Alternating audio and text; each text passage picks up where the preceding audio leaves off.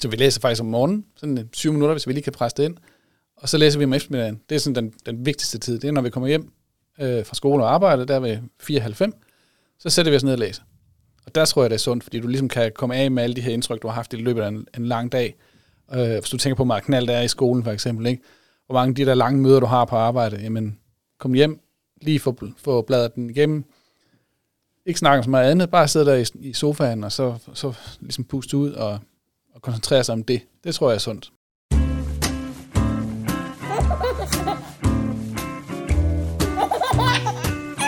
Det står der, far.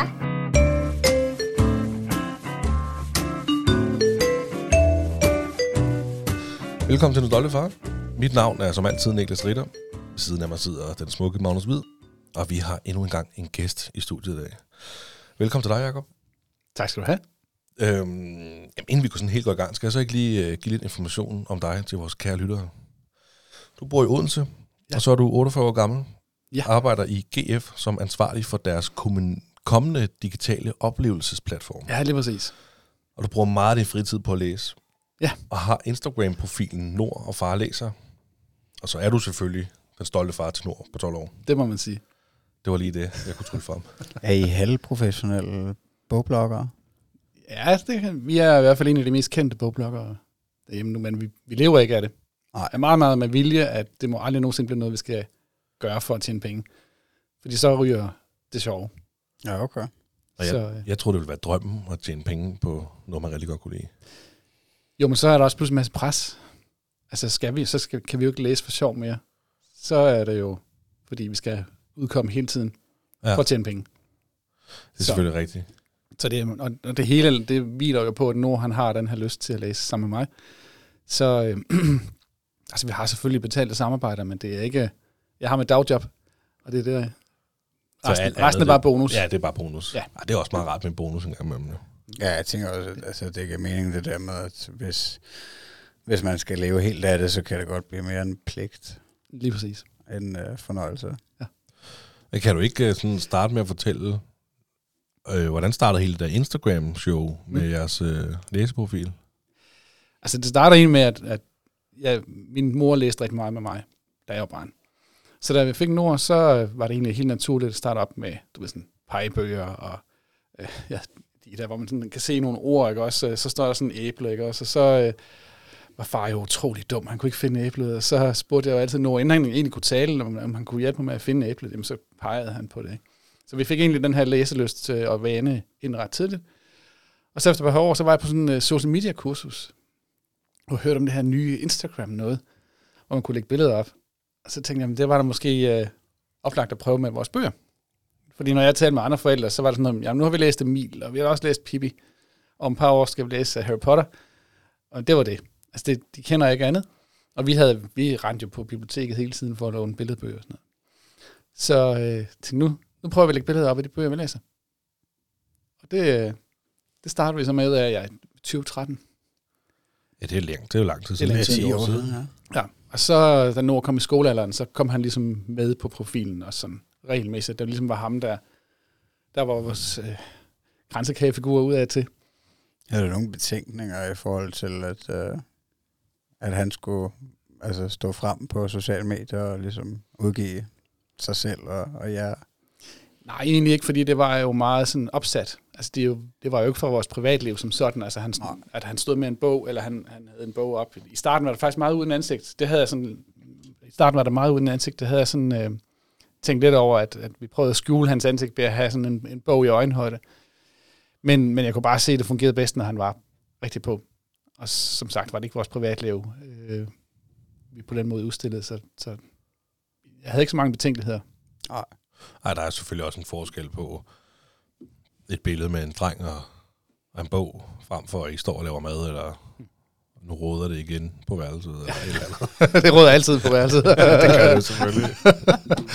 Nej, men altså, det er vi så begyndt mere på det senere, ikke? også med, især for de der stories, der kom på Instagram. Det er der, ligesom viser lidt mere af vores hverdagsliv, og hvad vi laver, når vi ikke lige læser. Nå, så han er blevet jeres maskot af en eller anden det kan man sige. Ja. Ja. Altså, det er jo ham, der er kendt. Så det er lidt sjovt med jeres podcast, ikke? Fordi når folk så spørger, ja, hvad- ja, dem, hvad hedder du egentlig? Det er der mange, der spørger mig om. så siger jeg, jeg hedder bare far. Ja. ja, fordi Nord og far. Ja, ja, nu er far. Ja. Ja. Ikke? Så folk kender mig som far. Og, og det har jeg det faktisk rigtig godt med. Men, men man vil jo egentlig også bare helst hedde far. Ikke? Altså det kender jeg, det har vi snakket meget om i podcasten. altså vores børn for eksempel skal fandme ikke kalde os for Niklas eller Magnus. Det, Nej, nej. det er far. Ja, ja, lige præcis. Det lyder meget godt. Altså, når jeg sådan... Øh, sidste år var, vi, var jeg til sådan en Mofibo Award, sådan et, en, en Mofibo-fest i København, og så øh, sammen med nogle andre bogbloggere, og det var alle sammen kvinder. Og så øh, på et tidspunkt kunne jeg høre sådan, øh, hvor er far henne? Ikke? Det, det var sådan, de der kvinder, der rendte rendte rundt og spurgte efter far. Ej, ej, ja, det minder mig faktisk bare om drengene fra en sketchen der. Hvor er far henne? Hvis jeg kan huske det. det. Ja, dunkelt. Men, Nå, hvordan har han det med, altså Nord, hvordan har han det med, med den ja, fame, der nærmest er kommet i, i hele det bogmiljø der? Jamen, han tager det utrolig roligt. Vi møder det jo mest, når vi er ude på nogle bogmesser, sådan lignende. Fordi der er så mange, der kender ham. Ja. Så der er rigtig mange, der gerne snakke med ham og med mig. Øhm, men ellers så tager han det virkelig roligt, og det er heller ikke sådan noget, der fylder noget i, i hans klasse, tror jeg ikke. Det er aldrig noget, han sådan... Altså, øh, jeg, kan høre det fra nogle andre forældre en gang imellem, at nu har deres datter sagt et eller andet, øh, at, at Nord har prøvet det og det. Men det er ikke sådan... Noget, han er ikke sådan berømt på den måde i, i klassen. Nej, nej. Nej, det er han ikke. Øhm, så han, han er super empatisk, så når der kommer nogen hen og snakker, jamen, så, er han, så er han god til at, at håndtere det. Og øh, så træner vi jo lidt. Øh, jeg har også talt en del med, det er meget sjovt at have sådan en samtale med en 10-12-årig med omkring brand og sådan noget ting. Ikke? Så det der med, at, hvordan tager du imod folk, hvis de viser interesse for dig? Du kender dem ikke. Altså, hvordan håndterer du egentlig at give en, en god oplevelse til dem? Man kommer hen og siger, hej Nord, jeg følger dig på Instagram jamen så skal man jo huske at sige, nå okay, har du også en bogblog, eller hvad for nogle bøger kan du godt lide at læse, men, men det der med at tage, tage godt imod folk, det, det er noget, vi sådan har, har talt om. Og det er også en god egenskab at kunne. Mm. Helt bestemt. Ja, og, Altså, det var også en svær rolle, altså lige pludselig, fordi jeg forestiller mig også, at, at den der fame, den er kommet sådan relativt hurtigt. Lige Mm. pludselig har det gået hak op af, ikke? jo, jo, jo, vi kom jo på, ligesom på scenen dag i 2020, 2021, hvor medierne opdagede os, og vi vandt nogle priser og sådan nogle ting, og så, øh, så, så vi gik jo fra at være relativt anonyme til at være relativt kendt, i hvert fald i bogbranchen. Hvad var det Øh, for nogle priser i verden? vi har vundet uh, Danish Book Blogger Awards, uh, som er sådan den, den helt store, som uh, uh, du, du bliver først nomineret i sådan et, et ret stort felt, og så bliver der side 16 ud, som, som går videre, og ude af de 16 bliver der valgt fem, og så skal man så stemme om det. Så kan alle stemme på, på de her fem. Altså, det er Men- forlag, eller? Øh, det kan svinge lidt. Det Ja, kan okay. være øh, boghandlere, det kan være andre bogbloggere, det kan være... Ja, Ja, okay. Men Har det, har det givet noget af sig, at have vundet sådan en pris? På en eller anden måde? Og helt sikkert. Helt sikkert. Altså, det har jo givet nogle betalte samarbejder. Det, det er jo et kvalitetsstempel, og det var også, jeg prøvede at banke på hos Lego, for at se, om vi kunne lave noget hos dem og sådan nogle ting. Så det hjælper jo rigtig meget, at du har vundet en pris, og Ja. ja. sige, uh, har ikke lyst til at samarbejde med os. Så det har åbnet mange døre. Fedt. Det har også gjort, at Nord han, uh, har et uh, fast samarbejde med Gyldendal. Så han er en del af deres uh, streaming-univers. Han har fået et slags fritidsjob øh, hos Ja. Gyldendal. Ja. Åh, oh, cool, mand. Så det fik han som 11-årig. Så var jeg, måtte jeg ringe til skat og have et frikort til ham. Sådan noget. Ja, okay. Nå, så det, altså, er det fordi, at, at folk, de altså, køber ind på jeres anbefalinger? -agtigt? Ja, ja det er okay. det. Og så er han jo en af de få i målgruppen, som, altså, det er meget, meget nemmere at overtale barn til at læse en bog, når det er et andet barn, der anbefaler det. Ja. End det er, det er en af os voksne, der står og siger, det her det er en god bog. Ja, det Det, det, det er meget mere troværdigt for, for en 10-12-årig hørte fra en på egen alder. Ja. Så, Men, det, altså, er det også usædvanligt, altså selve det at interessere sig for at læse i hans alder? ja, desværre. Ja. Altså, han er jo kendt som drengen, der læser. Så- Ja. det, det er selvfølgelig ros, men det er altså også trist. Det er virkelig, virkelig trist. ja. at der ikke er, at det ikke er mere udbredt.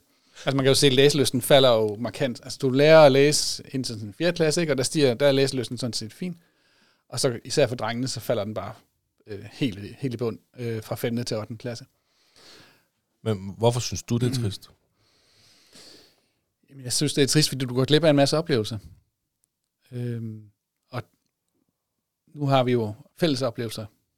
Og, og det er endnu mere trist, fordi du, du kan få rigtig meget kvalitetstid sammen med dine forældre, med at læse sammen med dem. Mm. Og så er der bare så meget at opdage i bøger, synes jeg. Altså, du, du kan selvfølgelig også se film og, og spille spil og sådan noget, men det der med at dykke ned i en eller anden øh, øh, vanvittig fed bog, det kan altså noget helt særligt. Øh, vi læste øh, Dennis Jørgensens øh, Monsteret i kælderen, som er sådan en virkelig, virkelig uhyggelig bog. Altså sådan pivuhyggelig. Det er sådan øh, en oplevelse, der sidder i dig. Altså la- langt længere tid, synes vi, end hvis vi har set noget film på Netflix, eller lavet noget andet. Altså det kan virkelig, det kan noget med en bog. Øhm, der er også en masse sproglige fordele ved det.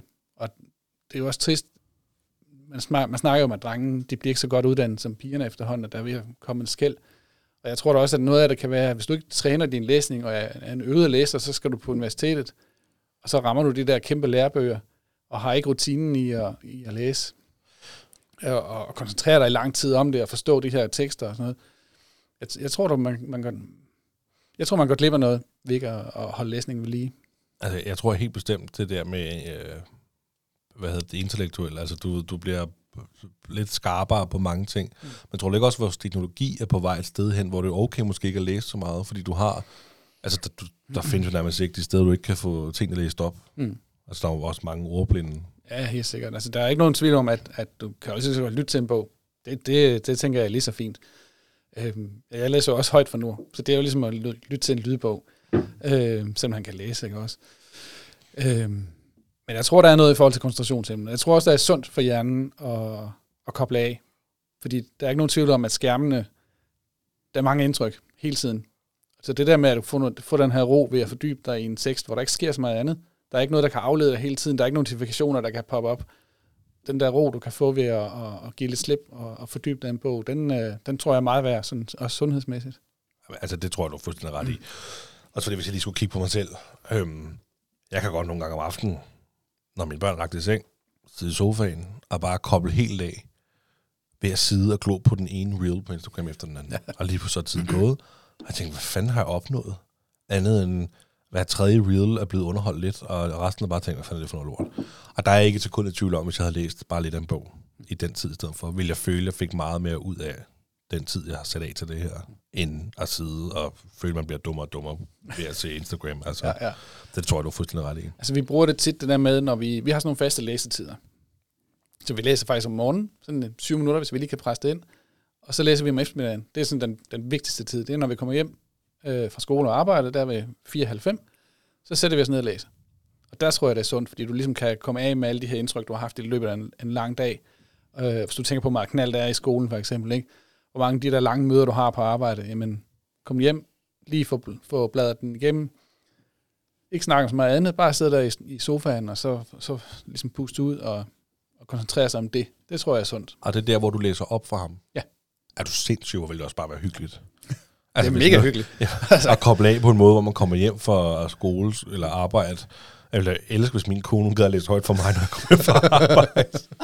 Bare tid, man. det ville ja. være mega afslappende. Jamen, det er afslappende, og det er ja. virkelig hyggeligt. Og du får den der nærhed med dit barn, i stedet for, at øh, han, han gik hen til en skærm, og jeg gik hen til en skærm. Der er ikke nogen nærhed i det. Nej. Men der, der, vi sidder jo i samme sofa. Ikke? Jeg sidder i den ene ende, han sidder i den anden.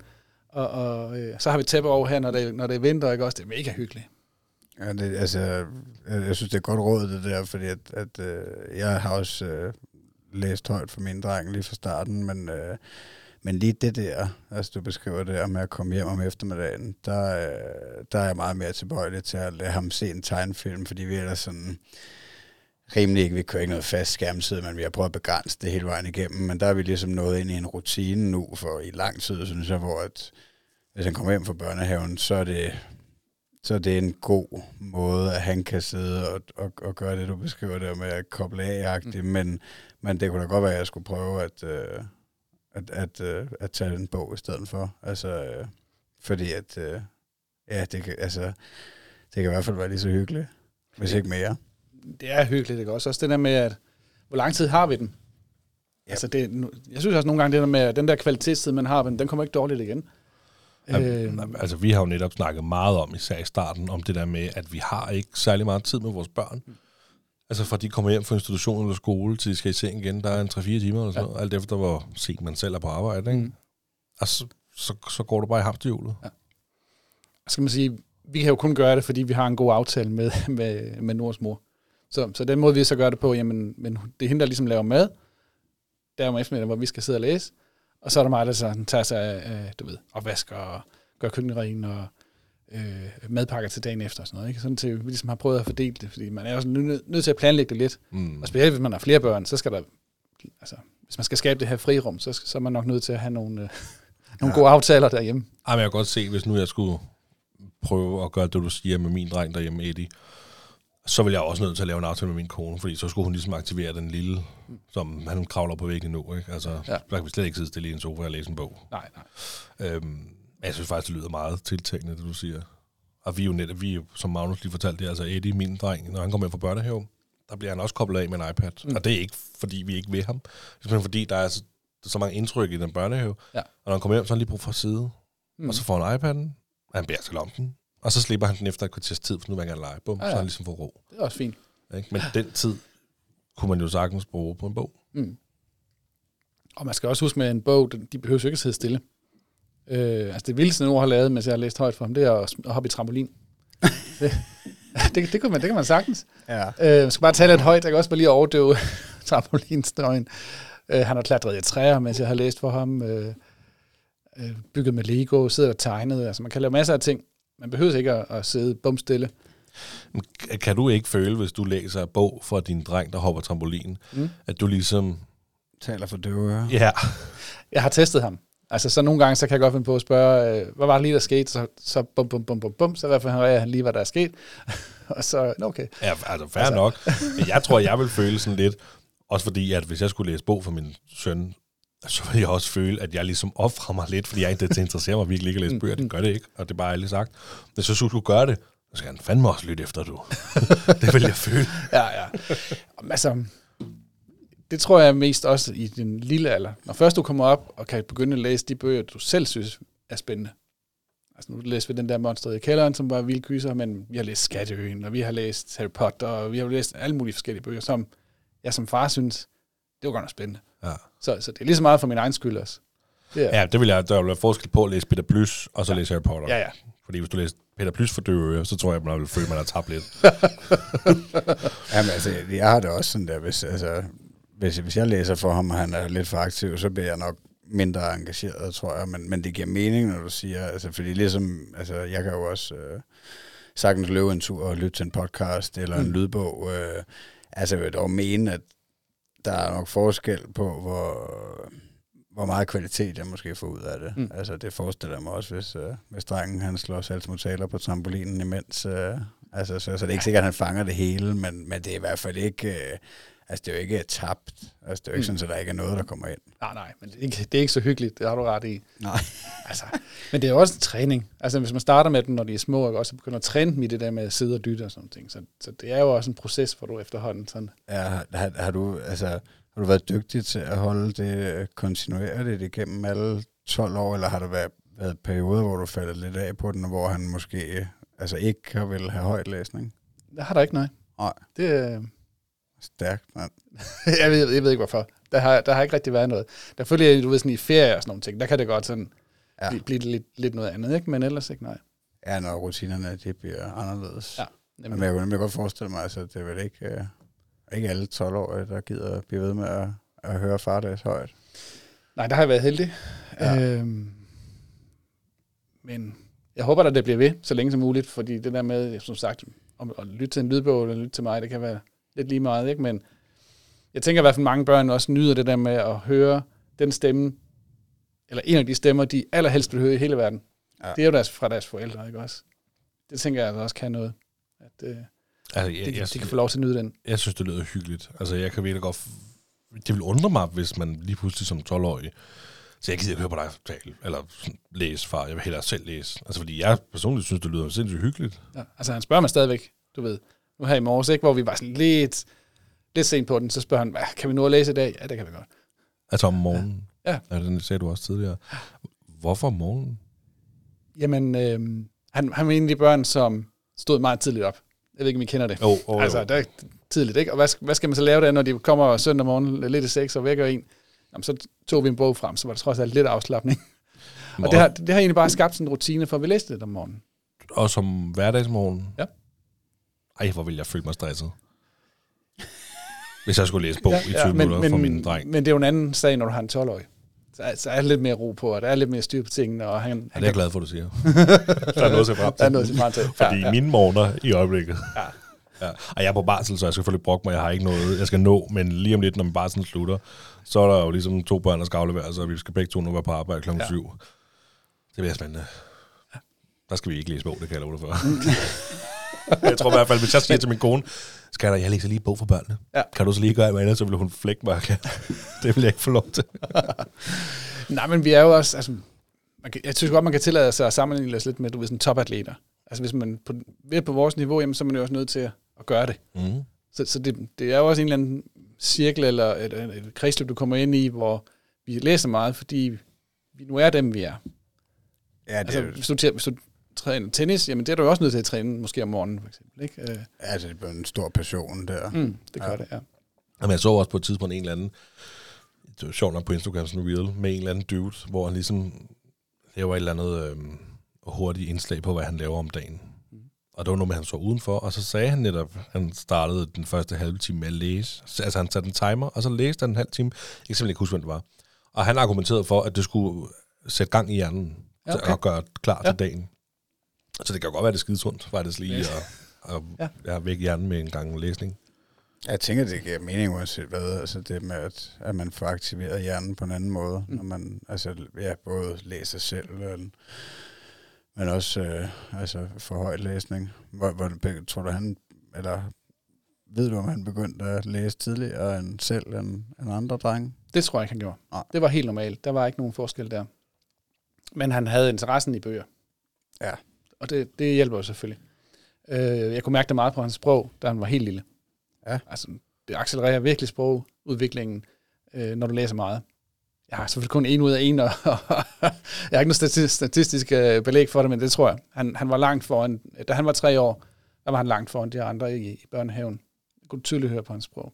Ja. Og han var også meget hurtig til at droppe de der, øh, mig vil have is, øh, fase, ikke? også, hvor han gik lynhurtigt over til, jeg vil gerne have en is. Altså han, den udvikler sig virkelig hurtigt. Øhm, og det tror jeg, fordi man, hvis du taler meget til dit barn, at det, du kan ikke engang læse, du kan også bare tale meget til dit barn. At de ord, de får ind, det lærer sig og udvikler jo hjernen. Øh, du, og så kan du lave det, jeg har set sådan en udregning, ikke? hvis du læser 1000 ord om dagen for dem, jamen på et år, så er der så 365.000 ord, de har hørt. At det må alt andet lige være med til at, at, at træne. Ja, der, Altså, det giver, ja, når du sætter det sådan op, så kan man sige, det giver faktisk ret meget mening. Så skulle de være super talere. Ja, men det, det er jo altid et spørgsmål, om du har jo et eller andet niveau, ikke også? Men, men du, i hvert fald, øh, du hjælper den i hvert fald godt på vej, det tænker jeg.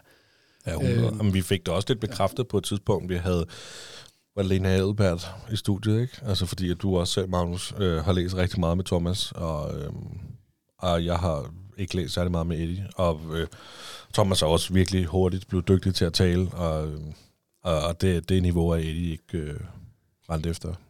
Nej, altså hun var jo selvfølgelig, Lena var jo selvfølgelig også øh, stor fortaler for, øh, for højt læsning, altså, øh, men, men det var også generelt, altså, øh, hvad for noget, Al- altså, jeg tror, det var, det var meget med, hvor, hvor, kvanti, hvad, hvad hedder det, altså, hvor god kvalitet det var, det de får ind. Altså, hvis der er for meget forskellig støj, altså, hvis du nu for eksempel sidder og læser, mens du øh, hører radio, ikke, så er det måske ikke sikkert, at de, øh, altså, bliver der sådan noget pluder det hele, ikke? Øh, så altså, okay jeg tror, det du siger, Jacob, der med, at altså, man kunne lige så godt fortælle en, en røverhistorie, ikke? øh, Fra eget hjerte, hvis man er god til det. øh, Mm. Eller fortælle, hvad man havde lavet øh, på sit øh, dagsjob, ikke? Hvis man bare gør det klart og tydeligt. Altså, men det er man jo nok mere tilbøjelig til, når man rent faktisk læser op af en bog, fordi at, altså, jeg kan også se nogle gange om aftenen der, når jeg læser godnathistorie, så er det nok ikke altid så altså pissegod kvalitet, fordi jeg selv er så søvndrukken, ikke? Ja, og så ja. bliver det, altså, men ellers generelt, så gør jeg mig jo umage, altså for Mhm. at, øh, ja, fortælle de øh, sætninger der, ikke? Og der er også nogen, der siger, at man skal have læst 1000 bøger, før man går når skolen. Ja, okay. Gælder de der Altså, piggy-bøger? og, ja, ja, ja, det kan du sige. Altså, men, og gentagelse gælder også. Altså, du kan ikke, ikke 1000 forskellige. Nå, okay. Øh, Og fordi sådan en pixie-bog, den er lige til at overskue. jo, men, men det er mere det der med igen med, hvor mange ord du når at høre med, dit, med dit ordforråd, og hvor langt du er øh, sprogligt. Ja, for det, det er en ting. Altså sådan noget, det er sådan noget, der godt kan af mig. som voksen mand, at jeg føler nogle gange, mit ordforråd slet ikke er godt nok. Altså netop når vi sidder og laver sådan en podcast her, man øh, svarer lidt det samme, ikke som altså snakke efter munden, nu, men bare sådan, man bruger de samme ord til ligesom, ja. Ja.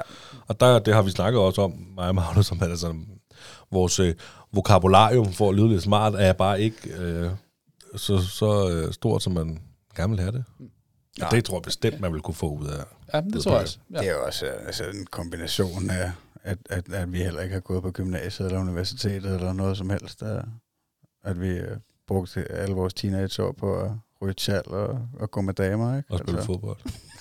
Jamen, det er rigtigt. Det er fuldstændig rigtigt. Og spille Playstation. Jeg er klar over, hvor hyggeligt det havde været, Magnus, hvis vi to sad i en sofa og røg tjal, og jeg læste højt for dig, og du læste højt for mig. altså, er du klar, hvor kloge vi har været at høre på lige pludselig? Det kan nås endnu. Det, kan- Ja. Ej, så skal jeg lige aftale noget med min kone, kan jeg godt se det. Altså. Ja. Hvad det hedder, øhm, altså, der var noget med, at I havde været på i TV2 Fyn og TV-avisen og Godmorgen Danmark og Børneavisen og det er Ultra med mere. Ja. altså lytterne skal sige, jeg har jo skrevet til dig, om du ikke vil fortælle lidt om dig selv, og der skrev du netop noget af det her. Mm. Er det ikke noget, du vil prøve at fortælle lidt om? Jo, altså... Det, det startede jo som sagt med, at øh, TV2 ligesom kom ud til os og filmede os og snakkede med Nora og hørte om, hvordan det var at være med i den her øh, Bookblog Award øh, konkurrence. Og, og, og så ringer øh, TV-avisen ud af ingenting og siger, vil I ikke med i TV-avisen i aften? Var sådan, i aften? Hvad for en TV-avis taler vi om? Jamen, den der klokken 21. Var sådan, ja, øh, øh, det vil vi og, øhm, og så er det siden da, er det sådan set kommet i- lidt i bølger. Så ligesom om, at, at medierne ligesom opdager os igen. Øh, nu her i, i år, jamen så øh, ringede øh, Fyns Stiftstidende og spurgte, om de ikke måtte øh, komme ud og snakke med os. Og det blev sådan en stor artikel om den her dreng, der læste, hvor de andre, de ligesom ikke læste. Øh, så gik der 14 dage, så ringede TV2, om vi ikke ville med op til øh, Nivågård, hvor der var en øh, Alfons Åberg-udstilling. Øh, og det var jo også med fars søn og sådan nogle ting, så det gav jo god mening. Så tog vi derop, og så gik der 14 dage igen, så ringede øh, Godmorgen Danmark, at øh, nu var der et indslag om børns læselyst. Så, så ja, og så, så, så sker der ikke så meget ud af derefter, vel, men så, så det kommer lidt i bølger. At, at lige pludselig er han spændende, men han er jo også, altså han er god til at være på tv, og han er også en, en god rollemodel, synes jeg. Så det giver god mening at bruge ham. Også det der med, at andre børn kan se en, der læser, det faktisk kan være, være sejt. Og nu går han for eksempel karate. Ja. Øhm, og er oppe på det, grønne, på det grønne bælte nu, ikke? Så det, nu er der brun bælte tilbage og sort bælte. Okay. Øh, altså, det synes jeg er jo fedt, at han også øh, går væk fra den her stereotype øh, forsigtige dreng, der sidder hjemme og læser, ikke? også fordi verden er stor og farlig. Han kan Øh, også noget andet. Han kan sagtens, læse. lige præcis. Lige præcis. Og nu, øh, nu træner han til musical her, det, det har de på skolen, ikke? hvor han så er i bandet og skal sidde og spille klaver og sådan nogle ting. Så, så på den måde har han jo, laver han meget andet end at læse. Øhm, og, jeg synes, det er fedt, at de gider bruge ham, for at vise andre børn, at det er faktisk okay at læse. Ja, men du må da være Altså, stolt. Jeg er mega stolt. Ja. Altså, der er bare sto- stolthed på stolthed på stolthed, ikke også? Øh, han, han, han sms'ede mig lige nu, at han havde fået sin første karakter. De skulle sådan en opgave i naturteknik, og, og fremlægge den for klassen og sådan noget. Og så skulle de så vurderes på fem punkter, ikke? Og have karakter for det. Og han var sådan ret, lidt nervøs, fordi han sagde sådan, ah, gruppen var ikke sådan super fed. Så han synes, at øh, han havde trukket lidt for meget læsset eller noget. Men så skrev han, at ah, men han havde fået 12, 12, 10, 12, 10. Ikke? Øh, og sådan, okay, det er sejt. Det er god karakter. Ja, det er god karakter, ikke? Øhm, og jo, så synes jeg jo det der med, øh, at han, han er dygtig, men han har også den her empati, så han, han er virkelig god til at rumme mennesker og tænker på andre mennesker, og er sød til at spørge om at hjælpe, og er sød til at jeg bare har noget omtanke, ikke? Også nu er hans øh, mormor er syg, jamen, så kan han finde på at ringe til hende og snakke lidt med hende på, på telefonen, ikke også? Øh, altså, det synes jeg er fedt. Og det er en god egenskab at have. Men tror du ikke, altså, det her med at være på, og altså, jeg skulle øh, komme ud så alt muligt forskelligt, det må du også give, øh, jeg undskyld udtrykke lidt hår på bollerne, altså, at, man, at man får lidt mere at gå på mod, og altså, at måske er lidt mere udadvendt. Jeg har jo øh, faktisk øh, lige fra barns ben, eller lige fra, lige fra han var lille, har, har prøvet at træne ham i at være udadvendt. Ja. Øh, I kender nok det der med, at når, når man har et lille barn, der spørger et eller andet, hvad, hvad laver manden derovre, eller sådan noget. Så har jeg altid sagt til ham, du må spørge ham. Mm. Øh, hvis du ikke spørger, så får du ikke noget svar. Og så, du ved, når de er helt små, så, så har når, er det ikke rigtig noget at blive generet. Så, så, trillede han over og spurgte en eller anden, øh, øh, der lagde fliser eller noget, "Nå, hvad er det så, du laver? Og der er jo ikke nogen, der ikke gider at svare et lille barn, der spørger til, hvad, man, hvad man laver. Det man altid elsker at fortælle. Ikke? Øh, så de, de fleste, de snakker bare løs. Og det har, altså på den måde har jeg altid skubbet ham frem, så han til ikke skulle være den der generede type. Fordi det var jeg selv, tror jeg nok. Jeg tror ikke, jeg var sådan vildt ud, udadvendt, vel? Så, så prøv lige at, at komme frem. Og øh, ja, så nu har vi jo prøvet at stå og holde foredrag for 200 voksne, og det, det kører jeg bare for ham. Ikke? Så siger han så til mig, øh, inden det var, det var sådan inden for, for bogbranchen. Jamen, skal vi ikke bare, øh, skal vi ikke bare improvisere? Hvad er han det? Ja, sådan en halv times øh, foredrag. Hardcore, og så, øh, nej, det skal vi så ikke. Så, så vi, vi, er, vi forbereder ikke også. Vi, øh, hver aften i en uge satte vi os ned øh, og, og kørte vores foredrag igennem, indtil det blev skarpt. Og, og var den halve time, der nu måtte være. Vi kunne huske, hvad vi skulle sige, og vi vidste, hvem det der med at aflevere bolden til hinanden, alle de der ting var indstuderet, sådan til, til vi kunne give en god oplevelse til de her mennesker her. Åh, oh, sindssygt. Altså, du var mere nervøs end ham. Ja, ja, ja, det var Det må da også være svært. øhm, og, og skulle, altså, jeg tænker, det er fedt at gøre det med sin søn, men det må da også være svært at, at skulle sætte sådan et foredrag op med sin 12-årige søn. Det ved jeg ikke. Jeg synes, det bare det var spændende. Ja. Altså, jeg synes ikke, det var så svært alligevel. Nej, øh, Man tænker også at- noget med at kaste bolden til den, det er måske nemmere bare at gøre det selv. Nå, jo, jo, på den måde. Ja. Jo, jo, jeg, jeg tit selv stået og, og holdt oplæg, og det er selvfølgelig meget nemmere. Men det var også, det var også en sjov opgave at lave sammen ja. med ham. Og prøve at aftale, hvem, hvem skal sige hvad, og hvornår skal vi... Altså noget af det værste, det er jo at begynde at tale i munden på hinanden. Så det, det øvede vi også det der med, at lige at vi havde en god timing, så vi ikke stod der og, og, og, og prøvede at overdrive hinanden om et eller andet. Sådan. Så der var god styr på det. Og så synes jeg, det vildeste var, at vi prøvede at stå for 110 børn. Der var sådan tre skoleklasser i Ringkøbing der synes jeg godt nok, jeg var presset. Og det var Nord også. Altså stå for en børn, for de voksne, de er jo altid sådan høflige. Altså selvom det er et dårligt foredrag, så du ved, det er jo ikke sådan, at... stille. Ej, det tiger stille, ikke også? Det kan godt være, at de tjekker telefonen lidt mere, men, øh, men øh, det kan ikke gå helt galt. Men de der børn, ikke også, det var vi godt nok spændt på. Men det var vildt søde børn.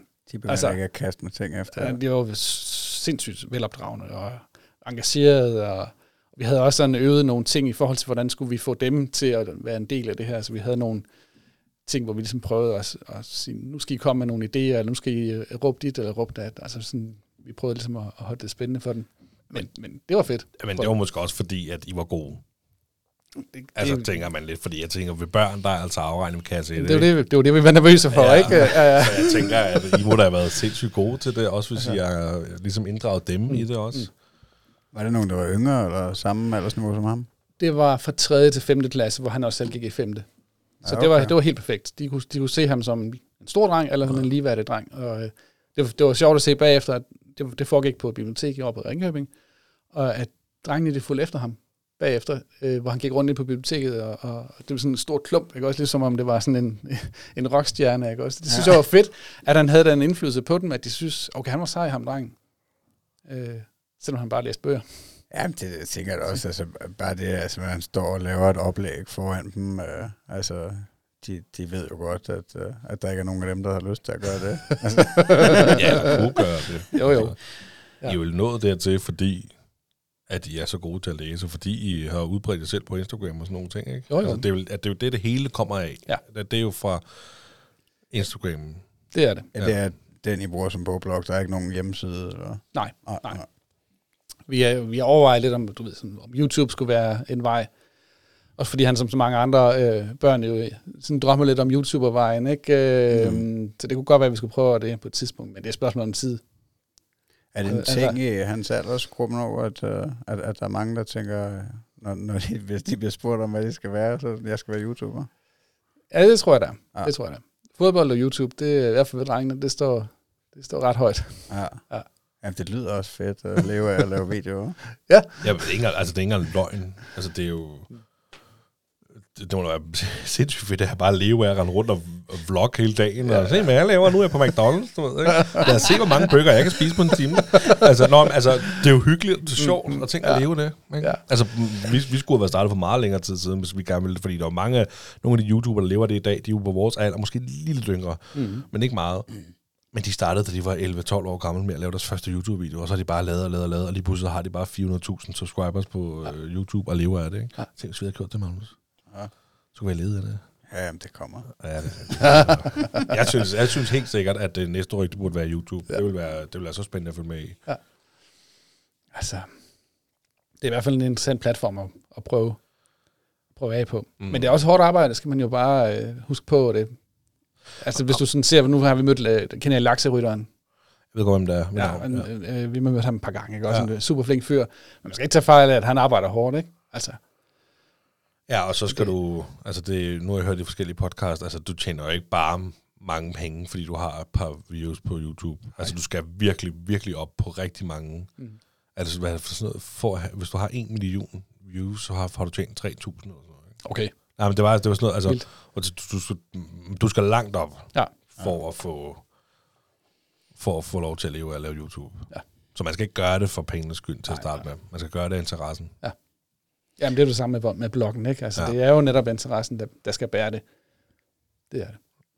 Ja, det er fordi, I synes, det er sjovt at dele ud af, hvad I læser. Ja, lige præcis. Og, og, og også fordi Nord har den alder nu, hvor vi kan, vi kan spare om tingene. Altså, vi kan, vi kan idéudvikle sammen, og vi kan snakke om skuden, og hvordan, hvordan gør vi lige det her? Og, altså, det er jo selvfølgelig mig, der sidder og redigerer det, men, men han er jo med nu til også at, at komme med gode idéer og med input og sådan nogle ting. Det er jo fedt. Ja. Altså, Men jeg tænker, undskyld. vi, skulle, vi, skulle, øh, vi havde samarbejdet med Bogforum, hvor vi sådan skulle prøve at lave nogle videoer, der, der reklamerede for Bogforum, men jo på vores egen måde. Ikke? også? Så det, det brugte vi lang tid på at, at, at spare om, hvordan vi sådan skulle, skulle angribe det. Og så valgte vi at lave en video, hvor der blandt andet var sådan en lille øh, til alene hjemme. I kan godt huske, hvor han tager øh, det der øh, barbersprit på, øh, på kinderne. Den der scene, den inkorporerede vi og sådan nogle ting. Det var så min idé, ikke? Men så kommer han med andre idéer, og det, det, det er fedt. Ja, det er sjovt. Det, er jo, altså, det lyder også fedt, det der med at være kreativ sammen med, med sin dreng. Ja. Og ja, have en fælles passion. Ja, ja. Hvad med sådan noget? Jeg- Jeg forestiller mig nu, når I læser så mange bøger. Hvor mange har I læst, ved I det? Har I tal på det? Nej, det har vi ikke talt på. Øh, ja, vi nærmer os 2.000 opslag, men nu er det jo ikke anmeldelser det hele. Ah, nej. Men, men øh, ja, et par tusind har vi jo læst Ja, ja, i, ja. i tidens løb. Men jeg forestiller mig bare, at I må have så meget grundviden i, hvordan en bog den er ligesom bygget op. Mm. At, at kunne man forestille sig, at der kom en bog for dig og, og din søn på et tidspunkt? Ja, vi arbejder på lidt øh, forskellige bogprojekter. Nå, det gør jeg. Det gør vi. Øh, både lidt ud fra, at igen, den her læsløst, der falder ved, ved store drenge fra, fra 5. til 8. klasse. Altså, man kan sige, den undersøgelse, der blev lavet en undersøgelse for et par år siden. Og i 5. klasse, der siger sådan to ud af tre drenge, at de nyder at læse. Og i 8. klasse, der er en ud af, en ud af tre. Så det er sådan en halvering. Så derfor har vi så sagt, jamen, hvorfor, hvorfor er det sådan? Hvad, hvad er det, der mangler? Og det har vi så prøvet at kigge på, og så øh, det, det går vi sådan og roder lidt med, om der kan laves et, øh, et bogprojekt, der måske kunne give de her store drenge noget. Selvfølgelig pigerne må også gerne læse med, men måske skulle man, altså nogle gange så handler det også om at have en, en kernemålgruppe. Mm. Øhm, så det, det, det går vi og lurer lidt på. Det er spændende. Ja, det er også meningen, hvis man læser så meget, at de bliver interesseret i at, at lave noget selv. Ja. Altså, Også for at videreudvikle det fra Nord. Altså netop det der med at holde interessen kørende, så, kunne, så skal der jo ske noget nyt. Og så er vi med i et, øh, der kommer sådan en forskningsbog øh, nu her i løbet af, yes, jeg tror den bliver annonceret sidst på måneden. Mm. Der handler lidt om alliancer inden for altså det at arbejde med litteratur, hvor vi ligesom har den her generationsalliance, øh, far og søn. Så der, der har vi bidraget med et, øh, med et kapitel. Nå, cool, mand. Hvad, altså, hvad, hvad, klasse går han i nu? Han går i 6. klasse. Ja, okay. Altså, så, han- altså, så han, det er også der, hvor han begynder at skille sig meget fra sine klassekammerater. Altså, at, at, at, han blevet stemplet som nørd, eller hvad man skal sige nogle gange. Uh, Jamen, han er jo ikke sådan den klassiske nørd, som jeg siger. Han, han har jo karate, han har andre ting. Han er jo ikke en fodbolddreng. Så, så han, er, han er ikke en del af sådan indercirklen i, i klassen, men, øh, men det er jo ikke så farligt at være nørd, som det var på min tid. Nej, Jøsses, altså, der, der skulle man helst ikke øh, stikke for meget ud. Øhm, nu, er, nu er nørd jo nærmest et øh, kvalitetsstempel. ja, okay. Og altså, er de bedre til ikke at drille i dag, eller hvad? Åh, det er svært at sige. det bare anderledes? Ja, altså nu går han på en skole, øh, jeg synes, der er rimelig styr på det. Altså, jeg hører aldrig beretninger fra ham, eller fra skolen, at der er sådan alvorlige ting på den måde med, med mobberi. Og, øh, så de har faktisk et fedt motto, øh, synes jeg. Pas godt på skolen, og pas godt på hinanden. Det synes jeg egentlig er sådan et, øh, et ret fedt øh, grundmotto. Ja, 100. Men jeg forestiller mig, at mobning det foregår meget mere digitalt i dag, Mm. mm. end, øh, end det gjorde, da vi var børn. Altså dengang, der var det face-to-face, hold kæft, hvor er det tyk, mand. Så, okay, ked af det. Undskyld. Ja, altså når man bor i dag, jeg forestiller mig meget af det, det foregår på Snapchat og på Instagram og ja. på Facebook, alt muligt sådan noget mobberi. Hvordan er hans øh, forhold til det? Digitale medier? Han øh, lever hos en far, der, der kommer fra stenalderen, så han har, altså han har jo en telefon, men han har ikke Snapchat. Ej, der, altså, sætter du nogle grænser der for, hvad han Ja. må have? Ja, det gør han. Og han er Ja, ikke med til at styre Instagram. Nej. Nej, det er Nej, udelukket dig. Ja. Altså, han kigger selvfølgelig med over skuldrene og sådan nogle ting. Øh, og vi, du, vi kan også finde på at nørde reels, ligesom du snakkede om tidligere, også med at sidde og bladre reels igennem, for at se, om der er noget spændende, vi kunne, øh, vi kunne tage med, men han har ikke sin egen, eller sidder og bruger min telefon. Har du besluttet for, hvornår han må få det? Nej. Nej, Nej. Jamen, der kan godt være, der er Ja, nogen, der ja, ja. siger, når, du, når, når min Ja. datter bliver 10 eller Mm. 15, så må de få Snapchat. Eller Ja. Nogle gange bliver de jo presset ud af det fra klassen af, fordi så er der jo 20 ud af 25, der har fået lov til at få det af deres forældre, ikke? og så står der fem der, der kan føle sig lidt som outsider, fordi vi må ikke få Snapchat nu. Ja. Altså, jeg kan bare se meget, det fylder for ham, selvom det kun er sms, hvor han ikke skriver med så mange. Altså, når han har sendt en besked, så kan han jo sådan sidde og vente på, at der kommer svar og sådan noget, ikke? Ja. Altså, det, det fylder vildt meget sådan noget. Og så er det, så er det vigtigt, synes jeg, som, som forældre, at man prøver at sætte et godt forbillede. Altså, fordi hvor lærer det det fra, ikke også? Ja. Ja. Sådan, sådan prøver at have et, et nogenlunde sundt forhold til den der øh, FOMO, der nærmest kan være, ikke også? Øhm, og kunne lægge det fra sig. Så øhm, da han fik sin telefon, der var han 10, og han var stort set den sidste på, øh, på årgangen, jeg fik. Og så indførte jeg så, øh, du ved, med sådan en familiekontrol, at den er tændt fra klokken 7 til klokken 19.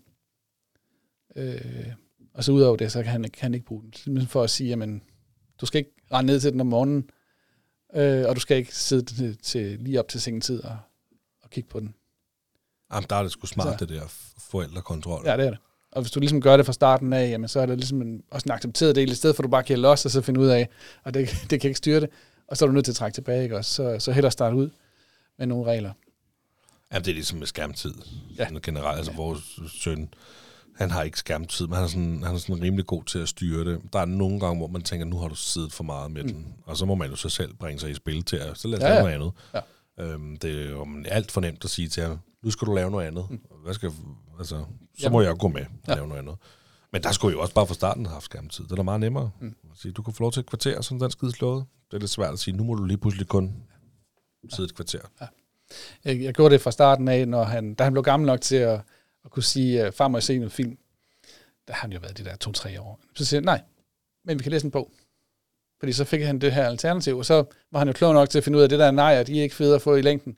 Så nu spørger jeg bare, om jeg- vi skal læse en bog. Så fik han jo et ja.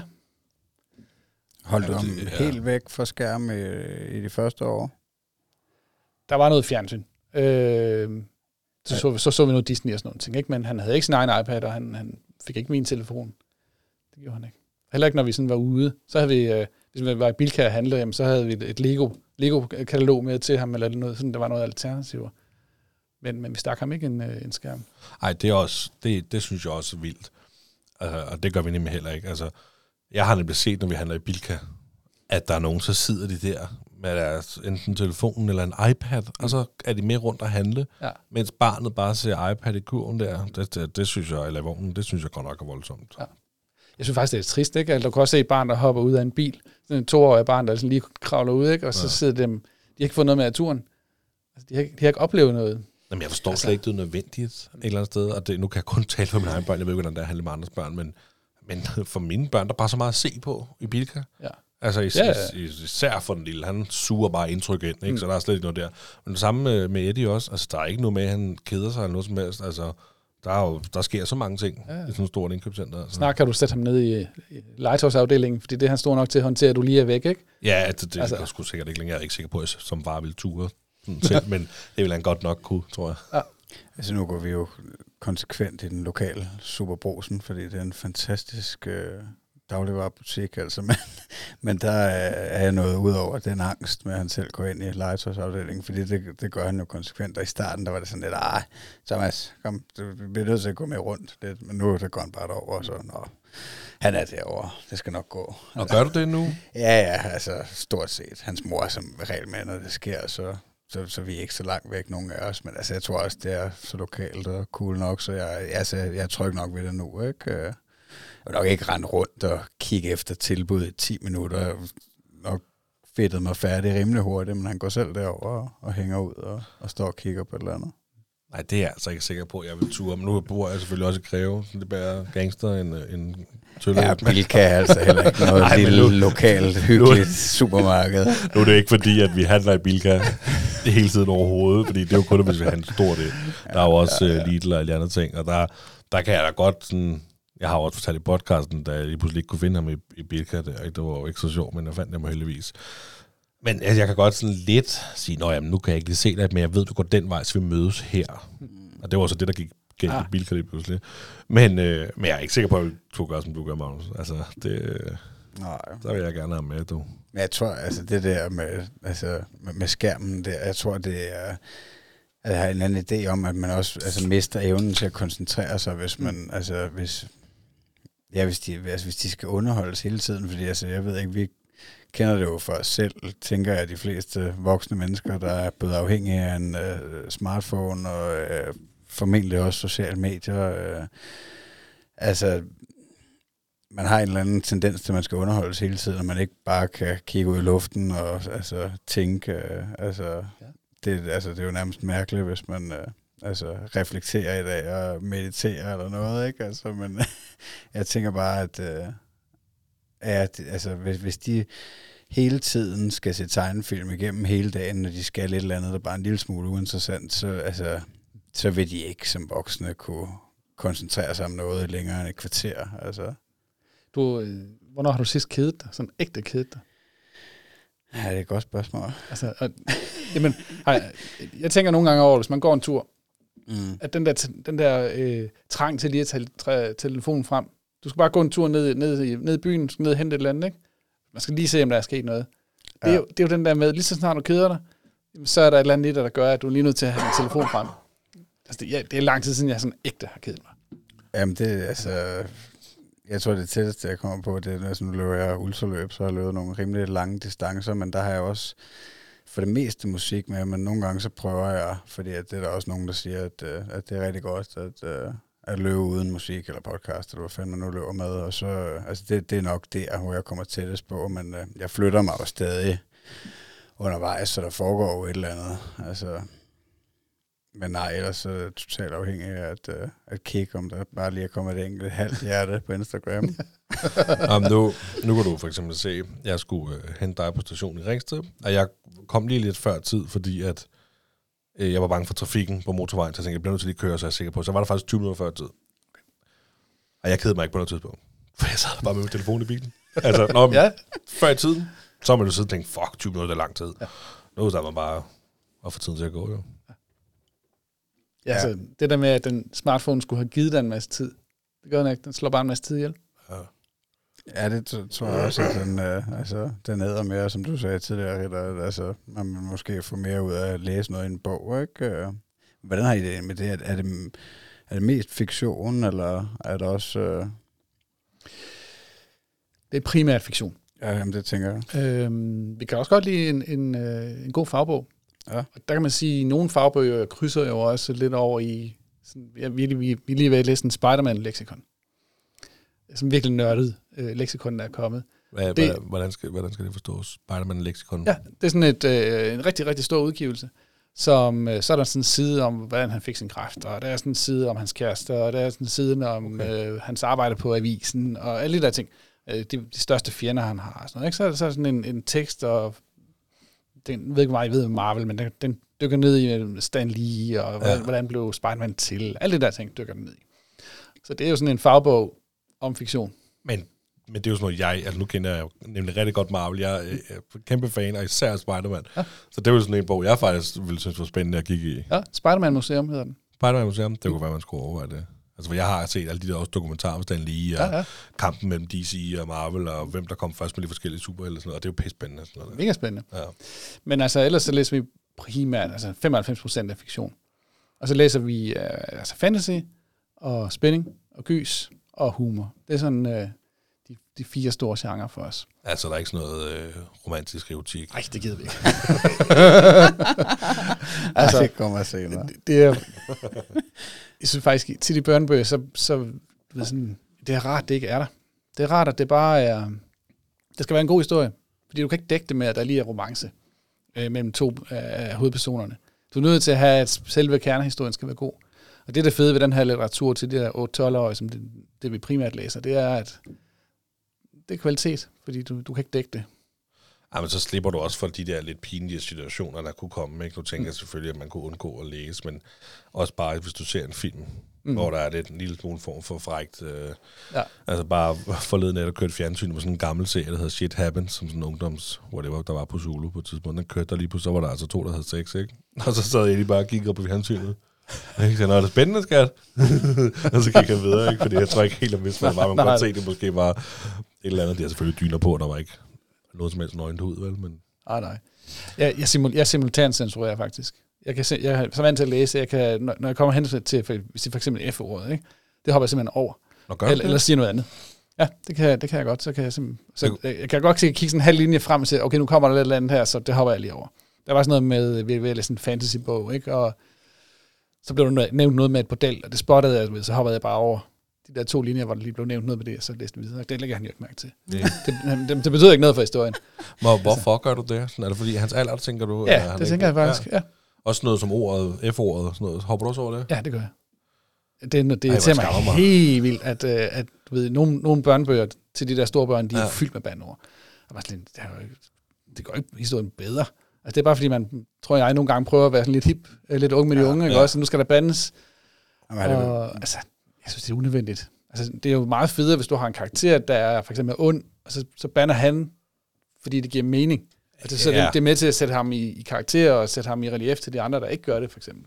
Men hvis de bare er nogle unge, der hele tiden skal bande, ikke? Så, så bliver det sådan lidt, ah, Jamen, det synes jeg Altså- faktisk er meget, meget smukt, og det siger måske også lidt om, hvor umoden jeg er, ikke? For jeg er jo typen, der lærer min søn at sige fuck eller række fuck, ikke? Og er tre år, ikke? Og så sidder du der og censurerer F-ordet Ja, ja. i på. Det er Jo, men- måske sådan lidt. Men, men det er jo de kampe, vi tager. Ja. Det er de kampe, vi tager, og jeg, og jeg valgte, at han skulle tale pænt. Ja. Jeg synes ikke, det, er- det er fedt, når, når der er en treårig, der, der kom, kommer med F-ordet, eller, eller banner, eller... Mm.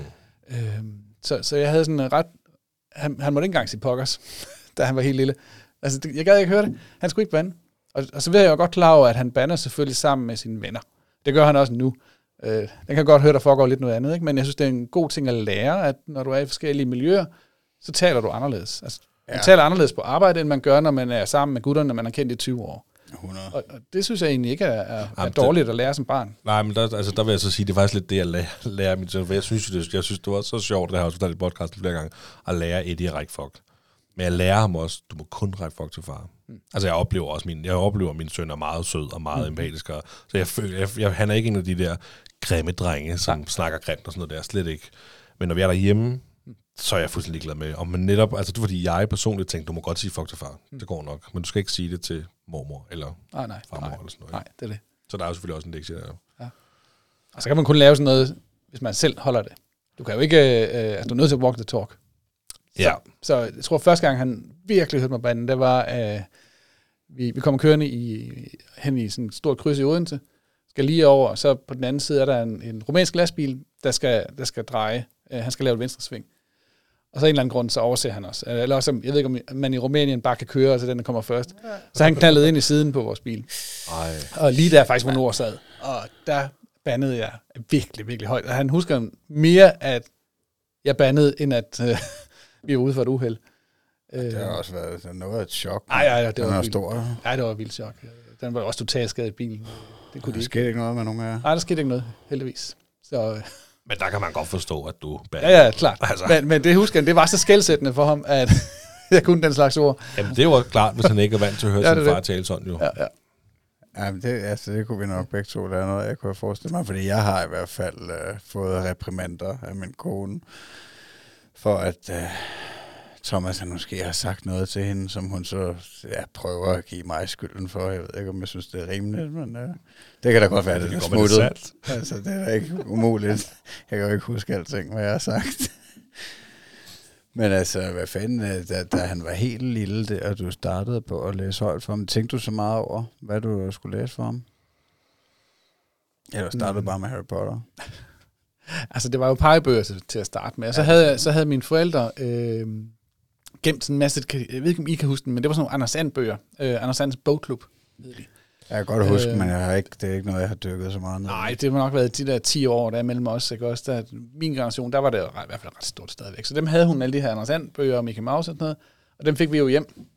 Og det passede med, at der var masser af billeder i, og det tog måske 10 minutter at læse, så det var jo fint. Så det var, det var sådan set det. Øhm, så læste vi meget øh, Peter Pedal, som jeg synes var, var, rigtig, var rigtig skæg. Og det passer også med, nogle gange så kan det også hjælpe, at det er det, man kan se i fjernsyn. Så han så jo de her gamle Disney-film på YouTube og sådan noget, ikke? Fik han lov til at se, og vi så nogle Peter Pedal og sådan noget. Så havde vi også bøgerne. Så, så Så altså, der var en, referere. Ja. ja. kunne genkende dem. Ja, også. okay, ja. Øhm, og så gik vi egentlig ret hurtigt videre til sådan eventyr. Og, og jeg gider ikke de der H.C. Andersen eventyr, selvom jeg boede i Odense. Så skulle der være lidt mere spænding. Øhm, så det var Grim, Grims eventyr. Og det er jo sådan noget med ulve, der spiser mennesker, og ting, der bliver skåret op, og trolde, og, og hvad har vi. Ret uhyggelig historie, ikke? Også, så, så det er jo sådan noget, der var, både for ham og for mig var, var spændende at læse. Hvor gammel var han, da I startede med at læse dem? Det ved jeg, en 3-4 år måske. Ah, okay. Jamen, det er fordi, det var faktisk noget, jeg havde tænkt over der, at, øh, at, at vi fik nemlig for, altså der det tog måske, da Thomas fyldte to eller sådan noget, der fik vi en uh, Grims uh, eventyrsamling af Niklas Ritter og hans familie, jeg Jeg er var ret sikker på. Han blev to. Jeg kan, jeg Ja, ikke ja, huske, hvornår fanden... Øh, Nej, men jeg, jeg tænker bare, at vi har i hvert fald haft den længe, og jeg har snakket om Hans og Grete 100 gange i podcasten, fordi jeg var nemlig lidt i tvivl der om, om jeg havde begået en fejl, altså med at, at læse dem for tidligt. Øh, altså ikke, at, ikke fordi jeg føler, at han er blevet bange eller noget, men øh, altså om det bare var for tidligt med, altså fordi at, at specielt Hans og Grete, synes jeg, jeg er godt nok blevet træt af den, heldigvis er det kommet væk fra den, men fordi den er så, den er så lang. Øh, men, men den er lidt uhyggelig, ikke? I form af, at, at øh, ja, moren ligesom beslutter, at de skal forlades ude i skoven, ikke? Ja, ja. Og, altså. men den har du også læst en Ja, gang. der er jeg par en gange. gang. Ja, ja. Ja. Der er også den der drengen, der gerne vil være bange. Og, øh, nu kan jeg ikke huske det, jeg tror ikke, det er grimt, men den der med bønnestagen. Ja. Altså, der er virkelig mange Jack fede. Jack og- Ja, lige Ja. præcis, lige præcis. Den er også mega fed. Ja. Øh, og så lånte vi dem som billedbøger, så der var noget at kigge på også. Så det ikke bare var tekst, som jeg skulle læse op, men man kunne sidde ved siden af og kigge på, på tegningerne. Men det tænker du ikke er, at, at, er farligt at, at tage fat i noget, der er lidt uhyggeligt, selvom det er et lille Nej. barn? Nej, det tænker jeg ikke. Øh, jeg tror endda, det kan være... Altså, det, fede ved gys er jo, at du nogle gange kan måske koble det væk fra din egen hverdag, altså, og, og måske behandle de ting, du selv er bange for ved at, at, at opleve noget i bøgerne. Altså, jeg har i hvert fald set med Nord, at han er... Vi kan, vi kan virkelig læse uhyggelige ting nu. Han, han er virkelig blevet, blevet vant til det der, at sådan noget, du ved, zombier og vampyrer og sådan noget, det er altså ikke noget, der, der rører ham. Øhm, Må jeg spørge om noget? Mm. Hvordan, når, når jeg sådan forbinder uhygge, så forbinder jeg sådan det med chok. Mm. Ligesom, altså på film selvfølgelig. ja, ja. Og det er derfor, jeg overhovedet ikke så gyserfilm. Jeg kan ikke fordrage de der chok. Det kan, man man kan ikke få det på samme måde som i bøger, kan man det? Nej, det kan du ikke. Nej, hvordan er det så uhygge i, i bog? Jamen, øh, det er tit stemningen, synes jeg. Altså den der stemning, der bliver bygget op. Og, og nogle af de her gyserforfattere er jo vildt gode til at beskrive det, så det er skræmmende, Ja, okay. okay. uden, uden den her chok-effekt. Jeg synes, chok-effekten er billig, ikke også? Jeg har faktisk et trick. Hvis du kigger på siden, af, af, altså, for eksempel venstre eller højre side af skærmen, Ja. så, så, du, så får du ikke den der store chok-effekt. For du, kan godt, du kan godt fornemme, at der sker et eller andet uhyggeligt, men, men det er ikke knap. jeg plejer, når det endelig er, så gør jeg sådan, at holder for, så kigger jeg lige sådan der. Er. Ja, du skal bare kigge ud i siden. Ud ja. siden. Så, så opdager konen ikke, at du faktisk er halvbange. Godt trick. Også til lytterne derude. Brug det. Nej, men nu har vi lige læst uh, Monsteret i kælderen uh, fra Dennis Jørgensen, som er en, en vanvittig læseoplevelse. Ikke? Med, med sådan en dreng, jeg tror han går i første klasse, som flytter ind i et øh, nyt hus øh, sammen med sin familie.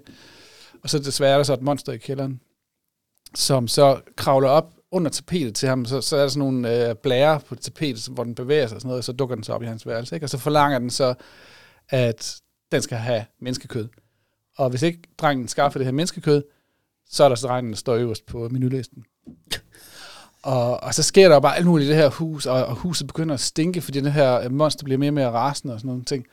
Øh, og det er virkelig klamt, og virkelig, virkelig øh, vildt beskrevet, ikke også? Og han skal så, øh, du ved, så får han en lærer ned i kælderen, og sådan, altså, du ved, de banker på derhjemme, ikke også? Så på en eller anden måde, så får han ligesom lempet dem ned til det her monster. Og så bliver det spist. Så bliver det spist. Og så øh, i skolen er der så, han er sådan en stille dreng, der ikke gør nogen for træde, med sådan et indelukket og sådan noget der, og så er der så selvfølgelig en bølle efter ham.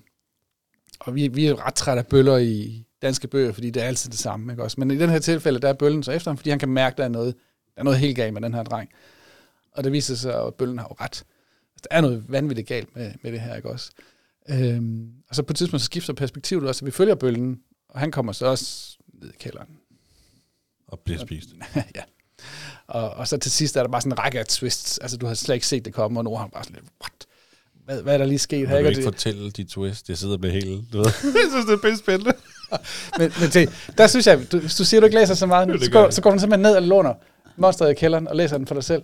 Det er virkelig, virkelig godt. Det er ikke sådan, det er, det er ikke sådan tyk på. Ej, det er sådan en... Øh, Ja. Ja. Monster i kælderen. Ej, det kunne godt være, at det Den skulle er så gøre det, så blærer mig med, at jeg havde læst en, læst en bog. Og så har han så læst, øh, så har vi læst, det, han har, det, Dennis Jørgensen, jeg har lavet sådan en serie, og så øh, sådan, de er helt sorte, de her bøger. Så har jeg så læst en anden en, der hedder Tingene i cellen, som er sådan en, uh, kender I Lovecraft? Nej. Lovecraft var sådan en uh, gyserforfatter i 20'erne, som var sådan meget med sådan urgamle, øh, skræmmende ting, og urgamle øh, guder og kosmiske ting og sådan noget. Og der har vi så læst, ikke? Og, øh, som var sådan en helt anden form for gyser. Øh, et vildt fed læseoplevelse, man så kan have, have med sit barn. Fordi også fordi han har trænet det, ikke? også, så han, han kan godt tåle, at vi, øh, vi læser sådan noget der. Det, så det er jo fedt som far, at du har det her. Og, øh, jeg læser lige så meget for min egen skyld, for jeg synes, det var mega spændende. Og så kunne jeg fortælle ham noget om Lovecraft. Så kunne, jeg- fordi jeg har læst noget af ham, ikke? også så sådan, blandt andet det der med, at der er sådan en, Lovecraft havde det med, at du havde det en, en utroværdig fortæller. Så det der sker, er, at det er faktisk en, der fortæller handlingen til en anden i bogen. Men han er, kan man stole på ham og sådan noget ting. Øh, alle de der me- mekanikker og, og sådan noget, det kan jeg jo diskutere med ham nu. Det er fedt. Ja, det må også være, altså, være vokset helt vildt, lyder det som om i, i løbet af årene, at det er blevet mere interessant for dig. Jeg forestiller mig, at, at du er nået, han er nået en alder på et tidspunkt, hvor du har kunne læse noget fantasy, du har synes, det var spændende, ja. i stedet for Hans og Grete måske. Lige præcis. Ikke? Og det starter ret hurtigt faktisk. Altså 5-6 års alderen, så begynder du allerede at nærme dig noget, du synes er, er, er spændende eller sjovt. Ikke? Ja. Hvad, er- hvad er din yndlingsgenre at læse for ord? Mm. Altså, vi, det kan svinge lidt. Vi har, vi har nyt gys rigtig meget, og så har vi nyt uh, fantasy rigtig meget. Og så kan jeg godt lide, hvis det er sådan fantasy men noget andet. Altså, vi har læst sådan nogle ting, øh, som tager lidt fis på genren, for eksempel. Så, så der er sådan en, en skæv vinkel på det. Øh, der var sådan en bog, hvor det farligste sted i den her verden, den hed Den harmløse høj. Og Det kan man kun grine af, hvis man har sådan en eller anden veludviklet humor omkring det sproglige i det. Ikke? Også at, at det er jo der, man absolut ikke må gå hen. Men så har man i den her verden kaldt den den harmløse høj. Og, øhm, du havde også en, øh, øh ham, der ligesom var, det var en baron, der ligesom ledede det her område. Ikke? Han var vildt meget under tøflen. Øhm, og, og, det kan du også kun grine af, hvis du er vant til den her genre, og, og, og konen, der var efter ham, og skulle have nye gardiner og sådan noget, og ham der baronen var bare en, et pjok og sådan noget. Ikke? Så det er nok min yndlingsgenre Ja. for ham. Og så kan jeg godt lide en, en, en faktabog også, som du snakkede om, øh, Ja. hvor vi så vi læste en om, om eventyrrejse. Øh, øh, nej, hvad hedder det nu? Øh, hvad hedder dem, der er ude og opdage ting? Eventy- Eventyrrejsen, ja. Vi læste en bog om eventyrrejsende. Ja. Øh, Opdagelsesrejse. Opdagelsesrejsende, ja. lige præcis, tak. Nej, vi læste den her bog om opdagelsesrejsende, og så var der sådan de, gamle klassiske, men der var også en som tog Heyerdahl, eller nogen øh, fra nutiden, der har cyklet verden rundt øh, på en cykel, ikke? Øh, alt muligt forskelligt. Ja. Det, synes han, det synes han også var spændende. Og det, øh, så, så kan du også lære noget sammen med det barn, ikke? Også, øh, fordi det bliver formidlet helt anderledes, end det gjorde for 20-30 år siden. Mm. Så, så de der fagbøger er noget helt, helt andet nogle dage. Men I har også læst Harry Potter. Vi, har, vi er i gang med femmeren. Og I er i gang med Ja, fordi det er sådan lidt en, en, en lille øh, pet project af min, det er, at man skal ikke læse Harry Potter for tidligt. Okay. Øh, vi læste firen, da han var 10, og i firen, der begynder der at komme ret meget jalousi eller misundelse mellem Harry og Ron. Specielt mm. på, at Harry er så berømt og sådan nogle ting. Og der er Hermione, som, som er sådan den der, de ikke rigtig kan finde ud af. Og nu han sad bare, hvorfor er det sur på hinanden? De er jo de bedste venner i verden. Okay. Hvorfor er Harry og Ron nu sur på hinanden? Kan de ikke bare blive gode venner igen? Han, han forstod simpelthen ikke den her Altså, han er Det- ikke klar til det. Nej, han var ikke klar til den del. Selvfølgelig resten af handlingen kunne han godt forstå, men der var simpelthen de her elementer, som han ikke forstod. Og, og så derfor er vi nu stille og roligt i gang med femeren, hvor han er 12, ikke også? Fordi børnene i bøgerne bliver jo ældre, og deres øh, ja, øh, indbyrdes forhold, og de ting, der sker, og kompleksiteten stiger og stiger. Så, så den skyder vi ikke af for tidligt. Nå, det er meget cool. Ja, Altså, det er jo også, jeg kan jo sagtens høre, at, uh, at jeres uh, læserepertoire er jo formentlig 100 gange større end mit. Uh, altså, øh, fordi den står bare som, selvfølgelig både fordi det nok er jeg ved ikke, den mest solgte børnebog, forestiller mig, eller hvis man kan kalde det en børnebog, det er vel nok også en voksenbog, men, øh, men, men det var den, der lærte mig at læse, sagt ja. fordi min mor, hun læste, hun læste for mig, og så ret hurtigt, øh, når hun øh, var for træt til at læse om aftenen der, så ja, det var, mand, hvorfor? Kan du ikke blive ved, mand, det er pisse spændende det er, så, så til sidst, så sagde hun, så må du selv jo, altså, læse lortet, ikke, og så, og det lærte mig faktisk at læse, altså, fordi jeg var interesseret i det. Ikke? Så den ligger bare, den står bare højt på min liste, og så tror jeg, altså, så kunne jeg jo godt mærke, at, øh, at jeg lavede fejlen der med ham, at, øh, altså for et halvt år siden, og jeg ved ikke, hvad det er, så hæver jeg lige etteren frem og prøvede at læse øh, to sider for ham, og så kunne jeg godt mærke, at det er ikke endnu. Nej, nej, nej. Men, men Don har vi det. Jeg havde også med nogle bøger, som jeg tænkte, det skulle vi også prøve af. Altså, jeg læste jo sådan Jules Verne, da jeg var der i, i 80'erne. Ikke? Der var ikke så mange bøger at vælge imellem som, som stor dreng, men, men der prøvede jeg også at læse, hvornår han stod også helt af. Ja. Da, da, da, han var også de der 4-5 år, hvor jeg ikke kunne vente længere. Nu skal vi prøve den af. Og så nej. Nej. Så, så det er... Men der kommer jo også, altså, at, at der kommer et tidspunkt, hvor de ikke behøver at have billeder i bøgerne mere. Ja, men vi kan faktisk godt lide, at der stadigvæk er billeder. Okay. Altså det, det, er- nu han synes, at det er med til at hjælpe hans fantasi på vej. Altså hvordan ser tingene ud? Den der hjælp, du lige har i at, at sige, okay, det er sådan her, det ser ud. Det kan han faktisk øh, stadigvæk rigtig godt lide. Ja, okay. Så det er... Og det er igen det der med, jamen du kan, du kan blive ved med at læse højt, men du kan også blive ved med at læse de her øh, illustrerede bøger. Og tegneserier elsker han jo også. Altså, han, øh, jeg ved ikke, om I har set One Piece på, øh, på Netflix. Nej. Skulle I tage at se. Øh, det er jo sådan en manga-serie, der har kørt i 20 år i Japan, som så er blevet lavet som live action. Men der, der altså, er nu... Som rigtige mennesker. Ja, Og det var, jeg kender den godt. Jeg er selv en meget stor Dragon Ball-fan, hvis, I, hvis du kender det. ja, jeg kan godt. Ja. Altså, så skal du se One Piece på, på Netflix. Nå, jamen jeg har aldrig, jeg kender udmærket godt One Piece, men jeg har aldrig hverken læst noget, som jeg altid bare holdt mig til Dragon Ball. Okay. Men det kan godt være, jeg skulle... Men det er, sådan, øh, det er jo sådan en pirat. Ja, øh, ikke? ja. Også øh, piratverden med sådan en ung gut, der, der æder sådan en fortrydet frugt. Øhm, sådan en djævlefrugt. Og den giver ham så også den der evne, at han er, bliver sådan en gummimand. Han, han, han kan sådan, hans krop kan alt muligt. Du ved, strække arme, og du kan ikke, hvis, han- bliver skudt med en, en kanonkugle, så det, det sker der ikke noget ved. Sådan noget. Ligesom hvis han var gummi. Ja. Til gengæld så kan han ikke svømme. Altså, man spiser en af de her frugter, og det er jo pirater, så det er jo på havet. Hvis du, hvis du falder i, så, fald, så går du bare til bunds. Så det er ligesom ulempen ved det, ikke? Og så skal, vil han gerne være øh, piratkonge.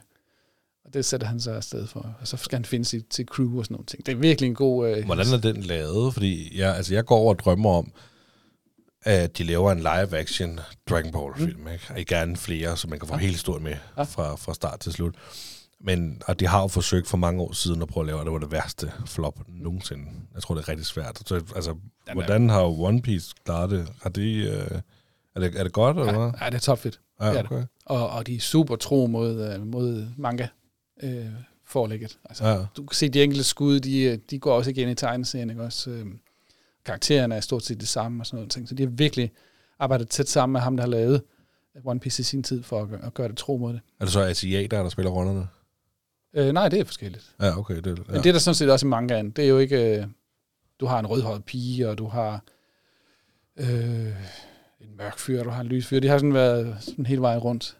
Det er ligesom, ligesom i, faktisk i forlægget. De, de, Ja, okay. Jamen, nu, jeg har jo netop ikke læst uh, tegnes, Mm. mm. tegneserien, men jeg netop lige i Dragon Ball, der forestiller jeg mig sådan lidt, at det hele skulle ligesom forestille at være ja, asiater, mm-hmm. fordi det jo kommer over det overfra, ikke? nej, nej, det her det er meget sådan internationalt på Ja, okay. Ja.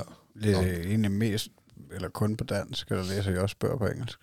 Øh, altså, Nord læser selv bøger på engelsk. Okay. Okay. Du ved, sådan Pokémon-leksika, og for eksempel... Øh, øh, ja, det er i hvert fald et godt eksempel på noget, han læser på engelsk, for du kan simpelthen ikke få den på dansk. Okay. Men ellers læser vi kun på dansk.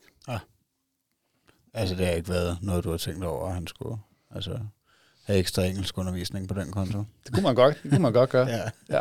Der kommer simpelthen så mange bøger på dansk, vi kan næsten ikke, øh, du ved, Nej. jeg kan ikke komme igennem det, så begynde på engelsk. Kan, kan I godt være i gang med flere bøger på en gang? ja, det kan vi sagtens. Ja, sådan set Øhm. ligesom har nogen i gang med at tænke, okay, hvor- hvorfor må du gerne fortsætte med nu? Vi, vi plejer at køre med sådan en tyk bog ad gangen, og så har vi nogle tynde bøger ved siden af, Ja. for ligesom at, at få nogle succesoplevelser. Fordi det der med, at du ligesom kan gøre en bog færdig, det er, det er en rigtig god følelse. Og det kan Nord også godt lide, fordi så har man ligesom en afsluttet historie, og det, det er jo fint. Ikke? Og så har vi det der lange, tunge nogen, som vi, som vi, øh, som vi kører. Ja, men Så altså, jeg tænkte Okay. også på det, da du sagde, at I var i gang med Harry Potter 5 nu. Det er jo, jeg ved ikke, hvad det Det kan hurtigt være 500 sider eller noget, ikke? Jo. Det kommer til at tage et par dage, Ja, det gør det. eller en måned. Men altså for eksempel læste vi Percy Jackson. på en juleferie. Det var sådan 350 sider, fordi den var så fed, at vi simpelthen bare sådan drønede igennem den. Okay. Og det var også en fed oplevelse. Det er sådan noget med, med græske guder og sådan nogle ting. Man bare sidde bagefter og tænker, okay, hvis man lærte om græske guder på den måde, så var det spændende. Ja. Øhm, og så så vi filmen bagefter, og det var bare en kæmpe skuffelse. Altså.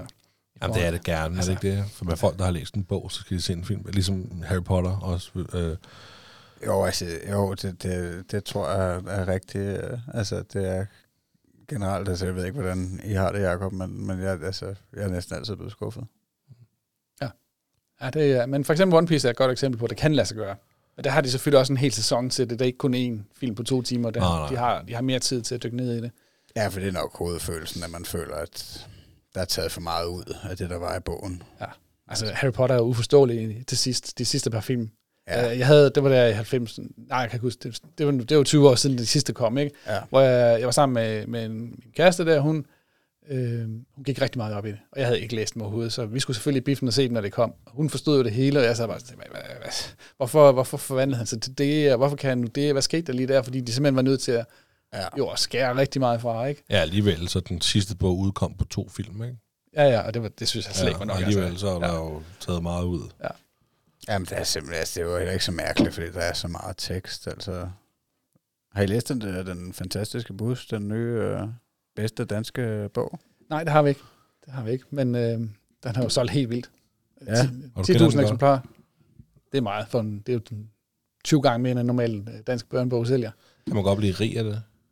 Det tror jeg. Øh, Det er nok ikke helt så, hvis man har Nej. solgt 10.000 eksemplarer, det er der, er lidt penge i. ej, Men altså, jeg vil også sige, nu, nu har jeg, øh, fordi min mor, hun købte den, øh, fordi den er jo totalt øh, hyped. Jeg har også Mm. skrevet til, til ham, der har skrevet den, om han vil være med, men øh, hvad hedder det? Men, men altså, den er fantastisk, og det er altså et sindssygt stykke arbejde med ja. De tegninger der. Altså, det var også, fordi du sagde, øh, altså, at, at, øh, at de stadig læser primært med illustrationer, så må man jo sige, at, øh, at den er sindssyg. Altså, mm. Altså, der er jo også nogle sider, hvor der altså, står to sætninger, ikke? og så er resten illustreret, og den er, altså, den er så stor her. Øh, Ja. Kæmpe bog. der var jeg et par kilo jo. Ja. ja, det er sådan, så Thomas, øh, nu bor vi sammen med mine forældre, og så altså, skulle han slæve den op for farmor, ikke? så måtte han spørge far om hjælp. Og det kunne være, at det var noget af det, man skulle prøve med i det der. Så, Ja, den der, den skal I låne en dag. Altså, ja. ja. Der er også et helt univers jo. Der findes en masse andre bøger med de her figurer. ja, jeg kan forstå, at han har skrevet nogle øh, stykker af Jakob Martin Strid, Ja. ja. tror jeg, han hedder, ja. Jeg har bare ikke, men jeg igen, det, altså jeg kan godt lide at læse, øh, og læse for min dreng, men, øh, men jeg er nok ikke, øh, altså så bred og nytænkende og sådan noget, altså det, øh, når jeg selv har læst af egen interesse, så har det været de der, altså ja, Harry Potter, og har jeg læst mange gange, og så de der store krimier, ikke? Mm. Øh, altså, og, og for ham, der, altså det jeg læst for drengen, det er nok mest, hvad, hvad vi har fået, ikke? Ja. For, altså, og, og gamle bøger, og ja, Pippi og Alfons, så Mm. er der nogen øh, sådan, der står højest på din liste af børnebøger, du tænker, der er de bedste at læse for? Altså til den alder, eller bare generelt? Ja, altså, ja, både til små børn, men også Mm. generelt, altså. Altså en, en bog, jeg altid anbefaler til små børn, det er i, i forhold til det her Grimms eventyr, det er faktisk øh, Peter Madsen, altså ikke ham med ubåden, men, men uh, Valhalla, Peter Madsens, øh, han har lavet en, der hedder Eventyrbogen, som er, er fuldt illustreret også. Okay. Den anbefaler jeg altid.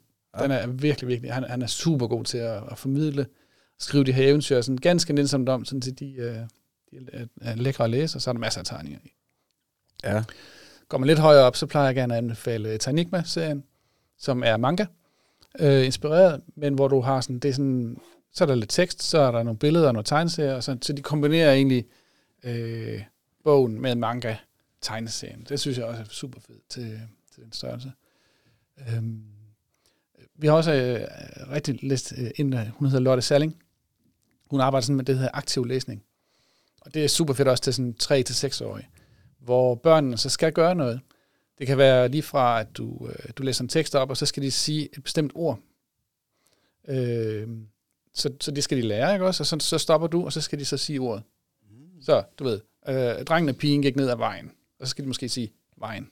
Drengen og pigen gik ned af vejen. Det er sådan den lave ende, og nogle gange så skal de simpelthen gøre nogle ting. Så skal de hoppe, fordi nu, så, så hovedpersonen hopper, eller Øh, der var også en, hvor man skulle kravle ned under en gren, så skal, så skal børnene kravle ned, og sådan, så det bliver aktiv læsning. Så, det, så de bliver en del af det. Det er også sindssygt godt. Og det, det er rigtig udviklende også for børnene, det der med. Og, og så, så mange af dem er på rim, og børn elsker jo rim. Og igen det der med at huske de der ord, de skal sige, hvornår skal de sige det. Nogle gange skal de jo sige en hel sætning. For, eksempel kan der være en eller anden sætning i et eventyr, der går igen. Så skal de være klar på at sige den sætning. Det er, det er virkelig godt også. Ja, det lyder nogle gode pædagogiske værktøjer. Ja, de er ikke helt billige, de der Lotte Salling-bøger, men du kan få dem på bibliotekerne. Og ellers så, så kan man købe dem online. De er i hvert fald super gode. Skriver godt.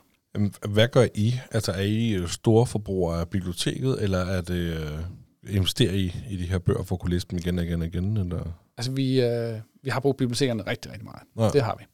Øh, og gør det også til det stadigvæk, men ikke helt så meget som, som i, i man sige, de første par år. Nu, øh, nu får vi tilsendt en masse som anmeldte eksemplarer. Og så I skal faktisk ikke penge op i lommen. I Nej, får, de får dem tilfældt, Ja. ja. tilsendt for ligesom at sige, hey, vi anmelder den her. Ja. Og det er jo meget fedt. Altså, og det er jo, fordi forlagene kan jo ikke få aviserne til at, til at anmelde børnebøger. Det er meget, meget sjældent, det sker i hvert fald. Øh, så for dem er det jo en god måde at få, få budskabet ud. Jamen, er I, er I, er I sådan first movers på, på sådan noget børnebogsblogger? Øh, blogger? Nej, der er rigtig mange andre også. Okay. Men, men øh, kombinationen af en far og en søn er unik.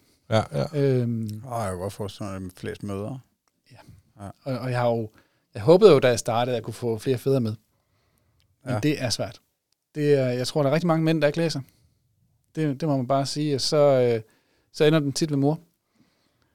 Og, og det er ærgerligt, fordi jeg tror, specielt over for drengene, igen med deres læseløst, du som far læser simpelthen nogle andre ting med den, end deres møder vil gøre.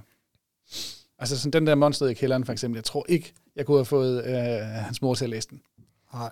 Øh, altså, så, og, og de der oplevelser ved for eksempel Skatteøen, nu skal vi ind og se Skatteøen i teateret her øh, i Odense snart, ikke? Så skal vi læse Skatteøen. Sådan en, det er ikke sikkert, at man som mor vil, lige vil vælge den. Det kunne være noget andet, der måske interesserer dig mere som mor, ikke? Øh, Men den der, øh, de ting, du interesserer, interesserer dig for som far, men det tror jeg også afspiller sig i de, det litteratur, du så læser med dit barn. Jamen, jeg tror jeg sådan også generelt lidt, at, at en far måske er lidt mere large i ting. Blandt andet sådan noget som uhygge. Mm. Der vil jeg helt sikkert nok præsentere Eddie for noget, der var lidt mere uhyggeligt, end min kone ville, fordi hun ville nok mene, at det kan han ikke tåle, og jeg vil måske mene, at det, er jo- det kan han sagtens klare, ikke? Og det finder man først ud af, hvis han vågner op med Marit eller et eller andet, ikke? Det er jo, det, altså, Ja, ja. det ved man jo ikke. Har du prøvet at have den følelse, at, at, at, at du har traumatiseret drengen med noget for tidligt? Nej, nej, for han har været god til at sige fra. Ja. Altså der, hvor han faktisk øh, ret hurtigt siger fra, det er, hvis der er konflikter i hjemmet. Det kan han simpelthen ikke lide. Han, han hader, hvis der er de der, og det er meget typisk for dansk litteratur, at der er konflikter i, i hjemmet. Okay. Og det bryder han sig simpelthen ikke om. Øh, så så øh, det, det, det kan han godt finde på at stå fra. Det har jeg så ligesom lært, og så sige, okay, hvis der kommer en bog, der handler om øh, en skilsmissefamilie, så hvor, hvor der er misbrug eller druk eller et eller andet, det, det gider han ikke læse. Ej, det virker jo som Ja. en dårlig ting at præsentere sit barn for. Ja, ja, ja. Nu skal jeg huske, at han er 12, ikke? Så det er selvfølgelig lidt anden Ja. ja. litteratur end, end ved små Jo, børn, ja. men Jeg tænker, hvorfor skal det overhovedet være en del af en bog? Altså, Ja. Det er sådan lidt... ja, men det er meget... Øh, det har været meget inde, tror jeg, i nogle år at skrive om de her store temaer. Øh, de her dybe temaer, ikke også? Ja. Hvor der er nogle undersøgelser, der viser, at børn faktisk går efter håb i bøger. At bøger er ligesom et fristed for, du ved, der er klimakrise, der er der ene, og der er der andet, ikke også? Der er krig, og hvad ved jeg. At bøger er måske det her fristed. Netop for eksempel gys. Jamen, det er et monster nede i kælderen, ikke også? Det, det ved du godt, det eksisterer ikke. Øh, men krigen i Ukraine, det eksisterer. Altså, så, så det, er, det er sådan lille virkelighedsflugt, og det kan vi andre også trænge til. Men det der med, at der er håb i bøger, det tror jeg bestemt er vigtigt. Når du sådan læser øh, for ham der i jeres sofa, og han sidder den ene ende, og du sidder og læser højt, mm. oplever jo ikke sådan, når I kom, altså, du kommer hjem fra arbejde, og han er kommet hjem fra skole. Mm. Oplever du ikke, at han falder i søvn nogle gange, når du læser? Nej, det gør jeg. Nå, okay, fordi det vil jeg så også spørge om, fordi ellers så tænker jeg, at du må da også sidde og blive sådan lidt halvtræt måske. Ja. Jeg får mig øh, ofte en god morfar, øh, når vi lige har læst. Så, øh, Ej, hvor er det bare. Det kunne godt være, at jeg skulle læse, hvis jeg får lov til om aftenen også. Efter sådan en bog der, eller et par sider, så kunne det godt, at man skulle til at læse for drengen. Altså. Ja, jeg, synes, altså, jeg, jeg kan sætte mig også blive træt øh, af at læse, altså, og sidde der og nikke. Øh, og, altså, nu, er det, læser nok generelt mest godnathistorier, og, øh, Og, og der er det da tit, at, øh, at Thomas han, øh, han ligger der og siger, far, læs, læs videre, far, kom nu. Nå ja, så hvor var vi henne? Jeg prøver det igen. Jo, oh, det kan, det kan jeg godt. Det, ja. altså, det er også en god sovepille. det er det. Ja. ja. Men, men han falder ikke i søvn. Det gør han ikke. Nej. Ja, jeg synes, det lyder så hyggeligt. Jeg vil elske det der. Altså, nogen, der gad læse for mig, når jeg kommer fra arbejde. Jeg synes, det er så hyggeligt. altså, det er, ej, det er, Jamen, så må du i gang med at lære et af det, så kan han gøre det, når han bliver lidt ældre. Ej, men jeg synes, jeg er rigtig godt, at jeg prøver at lære, at han skal nusse mig. Det er sådan lidt, kan nusse far. Han er begyndt at blive lidt god til det der med sådan, "Jamen, så nusser han lige du, noget, der hedder 30 sekunder, og så, så ikke mere far. Nå, okay. Okay. Ja, det er godt. Altså, Nord, når jeg, hvis jeg bliver forkølet af noget, så, så læser Nord for mig. Det er Ej, hvor godt. Det er mega hyggeligt. Ja. ja. Ej, hvor cool. Altså, du får sgu også noget en gang med, så ej, nu, nu er det sgu dig, min dreng. Nu må du lige læse for far. Det sjove er, altså, det er svært for mig lige, det tager lige et kapitel for mig lige at tune ind på det, fordi jeg er jo ikke vant til at lytte. Nej, Okay. Så, så det første kapitel, der, der har jeg sådan lidt svært ved lige at følge med, ikke? Men, men øh, Men kan du godt lide at læse højt, eller gør du det udelukkende for hans skyld? For jeg forestiller mig sådan lidt, at altså, øh, nu læser jeg ikke ret meget, der har jeg sagt mange gange nu, og det tror jeg, jeg har forstået. Men de få gange, jeg har gjort det, så synes jeg måske- måske, det er rarere, at det for helt foregår ind i mit hoved, frem for at jeg ligesom skal læse højt, for jeg har jo læst historie for min dreng. Mm. Og det, det er irriterende, synes jeg. altså, hvis jeg bare sådan skal læse for egen lyst, så læser jeg også hellere ind i mit hoved. Ja. Det gør jeg. Så det er for hans skyld, jeg læser højt. Men det er også fordi, hvis ikke vi hvis ikke læser højt, så kan læse vi jo heller ikke sammen. Nej, så, Så havde det er sådan ikke lidt, så havde vi sammen. det. Nej. Nej. Hvad giver det noget mere et eller andet sted at læse højt for dig? Sådan, altså, ja, giver det mening? Ja, det gør det. Ja. Øhm, det er sjovt, at vi, vi, når vi så taler om en bog bagefter, så har vi lagt mærke til forskellige ting undervejs. Fordi jeg lægger mærke til nogle ting, når jeg læser højt, det er måske så er det sproglige og sådan noget, hvor han lægger mærke til nogle detaljer i fortællingen, som jeg ikke lige fik med. Mm. Og så, så er det jo også, at, at vi kan tale om bogen undervejs. Altså vi kan grine af et eller andet, der er åndssvagt, eller vi kan begynde at gætte på, hvem er der, hvad kommer til at ske nu, eller hvem er morderen, eller sådan noget. Ikke? Også sådan en dialog, vi ligesom har undervejs. Ej, det er meget fedt, det der faktisk, du siger med at sidde og gætte. Fordi det gør, kender man jo selv, når man sidder og ser en god film, ikke? Ja, Ja, ja. I hvert fald meget af min kone, når vi skal se en eller anden whatever, hvor der er noget, man skal gætte. Ja. Ikke? Der forestiller jeg mig også, det er sådan en fed ting med sin søn sidde og gætte på, hvem der er morderen, eller hvad Ja, ja, ja. der nu skal ske. Ja. Så high five for vi lige hinanden, Ja. ja. og giver, nok, giver knuckles, hvis, øh, hvis vi har helt ret, ikke? Ej, det er sgu meget blæret. Det er det altså. Det der med, at han øh, går til karate, er det, øh, er det noget, han selv har fundet på i sin tid, eller, eller har du presset ham til at lave en fysisk aktivitet? Det er så heldigt, at øh, da han gik i SFO, var en af pædagogerne i SFO'en, hun har sin egen øh, karateklub. Så hun inviterede hvert år i en uge, kunne man, jeg kan ikke huske, det var i 3. klasse eller sådan noget, kunne de komme, anden eller 3. klasse, kunne de komme over og træne hos en ganske gratis og se, hvad det var for noget, det der karate. Og han var sådan noget, ej, det gad han ikke. Og så sagde ej, prøv nu. Altså han elskede, han har altid elsket lege med, du ved, med plastikvåben og, og klæde sig ud og sådan nogle ting, så, så jeg vidste jo godt, at det kunne godt smage af noget, man, man kunne lide, ikke? fordi han havde ikke fundet sig en sport på det tidspunkt. Og så tog han jo hen til det, og så var det jo mega fedt. Nå, fedt. Øh, så så det, var, det var egentlig bare en prøvetur, der gjorde, at han, han fangede interessen. Så han holdt ved. Øh, så det må jo efterhånden være en, ja, en fire år, han har været i gang. Altså, det var rimelig random. Det var lidt tilfældigt, ja. øh, hvis ikke at hun havde været der. Øh, men men han, på det tidspunkt interesserede han sig ikke for fodbold eller, eller holdsport, så det, vi vidste godt, at hvis der var noget, så skulle det være noget, lidt noget andet. Øhm, og så tror jeg bare, at han egentlig har, har, har tændt på det der med, at du kan få nye bælter, og du kan blive bedre, og det kræver noget disciplin, og det kræver noget, noget teknik og sådan nogle ting, men det kræver ikke sådan, at du skal være stærk eller stor. Det, det kan du jo, altså der, de- mindste, de er virkelig ikke store. Det er måske 6 år, når de starter, ikke? Og sådan en, en, en lille pige eller en lille dreng på 6 år, de, de fylder ikke meget, vel? Men man kan sagtens være med. Og så efterhånden, nu kan jeg jo begynde at se, nu, nu kan han jo slå til, når han, når han træner og sådan nogle ting, ikke? Det, det gjorde han jo i starten, der var det jo bare sådan lidt, øh, nogle blodslag, ikke også? Men, øh, men han holdt ved, og det synes jeg er fedt. Øh, og jeg er nu også hjælpetræner og sådan noget dernede. Åh, sindssygt. Men jeg du, altså, kunne mærke, at han har lært noget af det der disciplin og...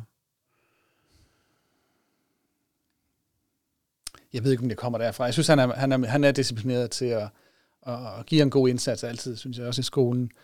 Øh, vi har sådan en aftale om, han kommer jo før hjem end mig, end jeg, så vi har en aftale om, at han skal tjekke lektier på et bestemt tidspunkt, og sørge for, at det er lavet sådan der til næste dag og sådan nogle ting. Så det, det, det får han gjort. Er der måske også en motivation der i, at I har det her bogblogs passion sammen, at han godt ved, at, at pligterne skal være ordnet, for at vi kan lave det sjove. Ja. ja.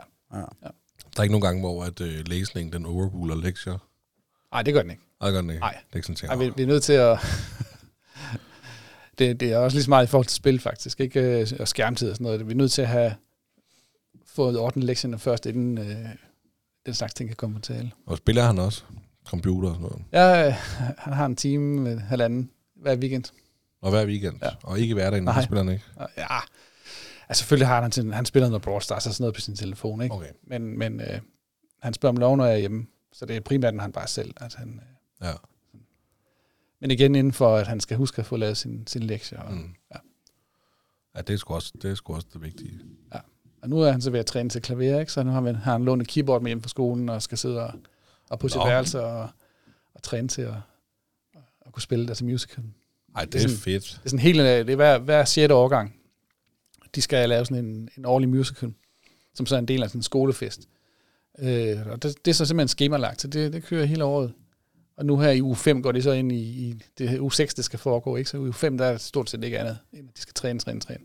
Så er det så delt op i band og øh, kostymer og drama og alt sådan ting. Nå, sindssygt. Men han spiller klaver længe.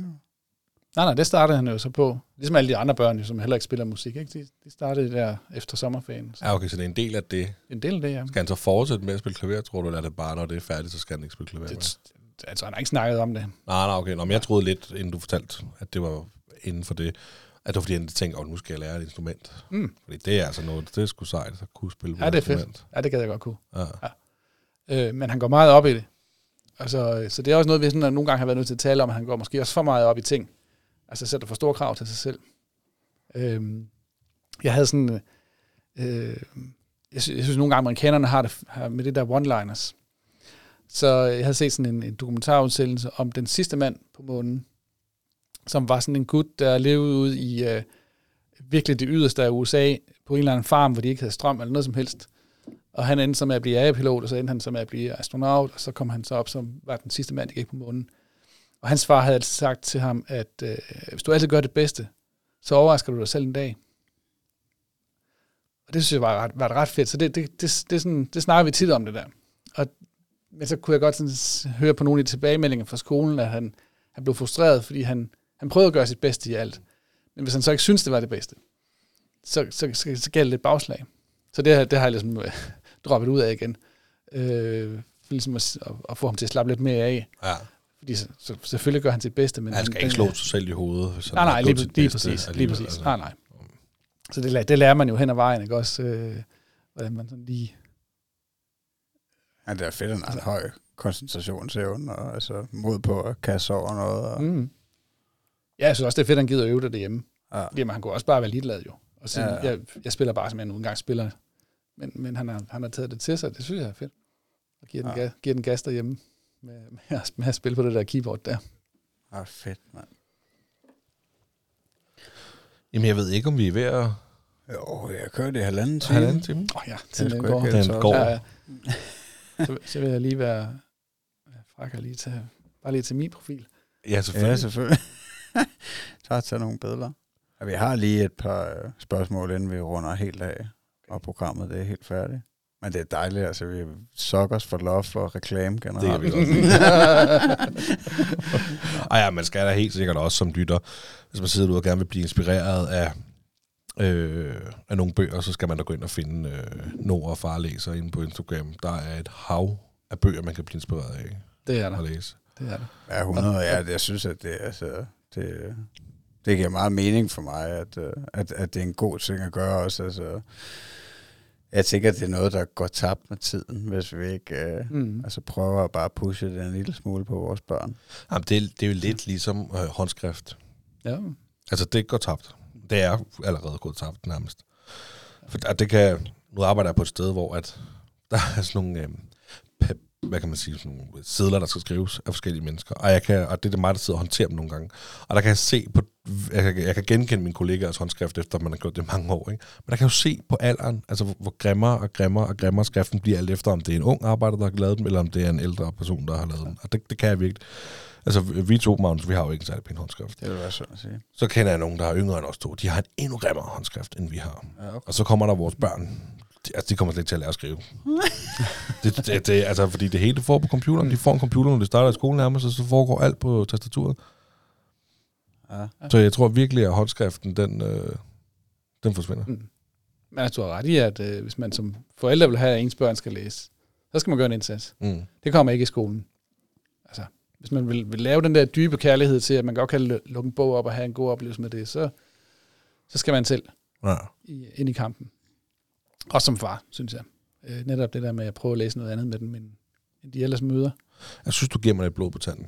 Det må jeg indrømme. Ja. Det, øh, Dejligt. Jeg skal, jeg skal lige, øh, nu har jeg glemt de anbefalinger, du kom med, så jeg skal lige høre afsnittet igen. men, øh, men der var helt sikkert, altså var der også den fantastiske bus, som du snakker Ja. om. Ja, ja. Øhm, og så prøve at... Altså det, det der med at sætte, og det kan bare, det behøver ikke at være en time eller to, som, som der er din søn, det kan jo være et kvarter. Så i stedet for at sige, skal vi ikke læse en bog, i stedet for iPad'en. Nemlig. Ja, og lige så snart de opdager den her øh, kvalitetstid og hygge, de har med, med, med deres forældre omkring bogen, så tror jeg også, det bliver et aktivt tilvalg. Altså, fordi det er noget andet. Ja. Og, og efter sådan en lang dag i børnehaven eller skolen, så er det da meget rart at kunne sidde og putte lidt med, med en af sine forældre og få læst lidt. Jamen helt Det, sikkert. det, det, der er... Altså, jeg forestiller mig bare, at jeg skulle have gjort det fra starten, fordi at det, det kan godt være, altså sådan en iPad, den vinder over ret mange ting, mm. synes jeg. Jamen, du kan jo gøre det med en lille. så. Ja, det er rigtigt. Jeg har, to, jeg har, to, jeg har valgt at give mig selv to forsøg i alt, jo. Ja. Så, Den man- ene kan blive god til noget, og den anden til noget andet. Ja, ja. men man kan også bestikke jo. Altså, der er jo noget, der hedder læsesnacks. Der er ikke noget, der hedder iPad-snack. hvad, hvad, er- hvad, er, hvad er læsesnacks? Er det chokolade, eller er det gulerødder? Altså, ved Nord er det grønne æbler. Okay. Han elsker grønne æbler. Han kunne æde fem om dagen, seks om dagen, hvis jeg havde købt så mange ind. Han elsker dem. Ja, okay. Så det, men det kan også... øh, Vi, for eksempel fredagslik. Det får han, mens vi læser. Ah, cool. Så, så det læsesnacks, det er... Det fungerer. Jamen, det er min søn, han er meget glad for chokolade. Så lige få et stykke chokolade, mens jeg læser det en kunne bog. godt være. Altså, jeg tænker, hvis jeg sagde, vil du have en gulerod, eller vil du have et æble? Så siger jeg, hvad har iPad'en, du? og hvis jeg kommer og siger, du må godt få chokolade, Ja. hvis du sætter dig og læser med far. Ja. Nej, det skal prøves. Det skal det altså. Det kan jeg godt mærke. Skal vi køre de øh, fem hurtige af, inden vi slutter? Ja, man. Er du klar på det? Ja. Hvad er det bedste ved at være far? Det er faktisk stoltheden af at se, hvad, hvad Nord han udretter, hvad han kan, og hvem han er. Det er helt fantastisk. Hvad er det værste ved at være far så? Det er at skuffe mine egne forventninger over for ham. Hvad vil du gerne huskes for af Nord? vores kvalitetstid.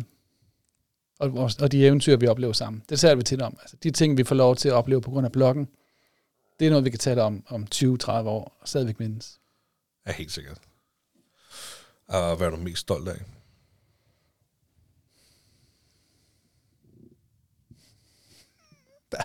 ting. Ja, det er der jo sådan set, hvis man er Ej, der er virkelig mange ting, vi nu jeg er, er, er pivstolt af. Det må jeg sige. Er der ikke en, der Øhm, piger? Der står helt øverst.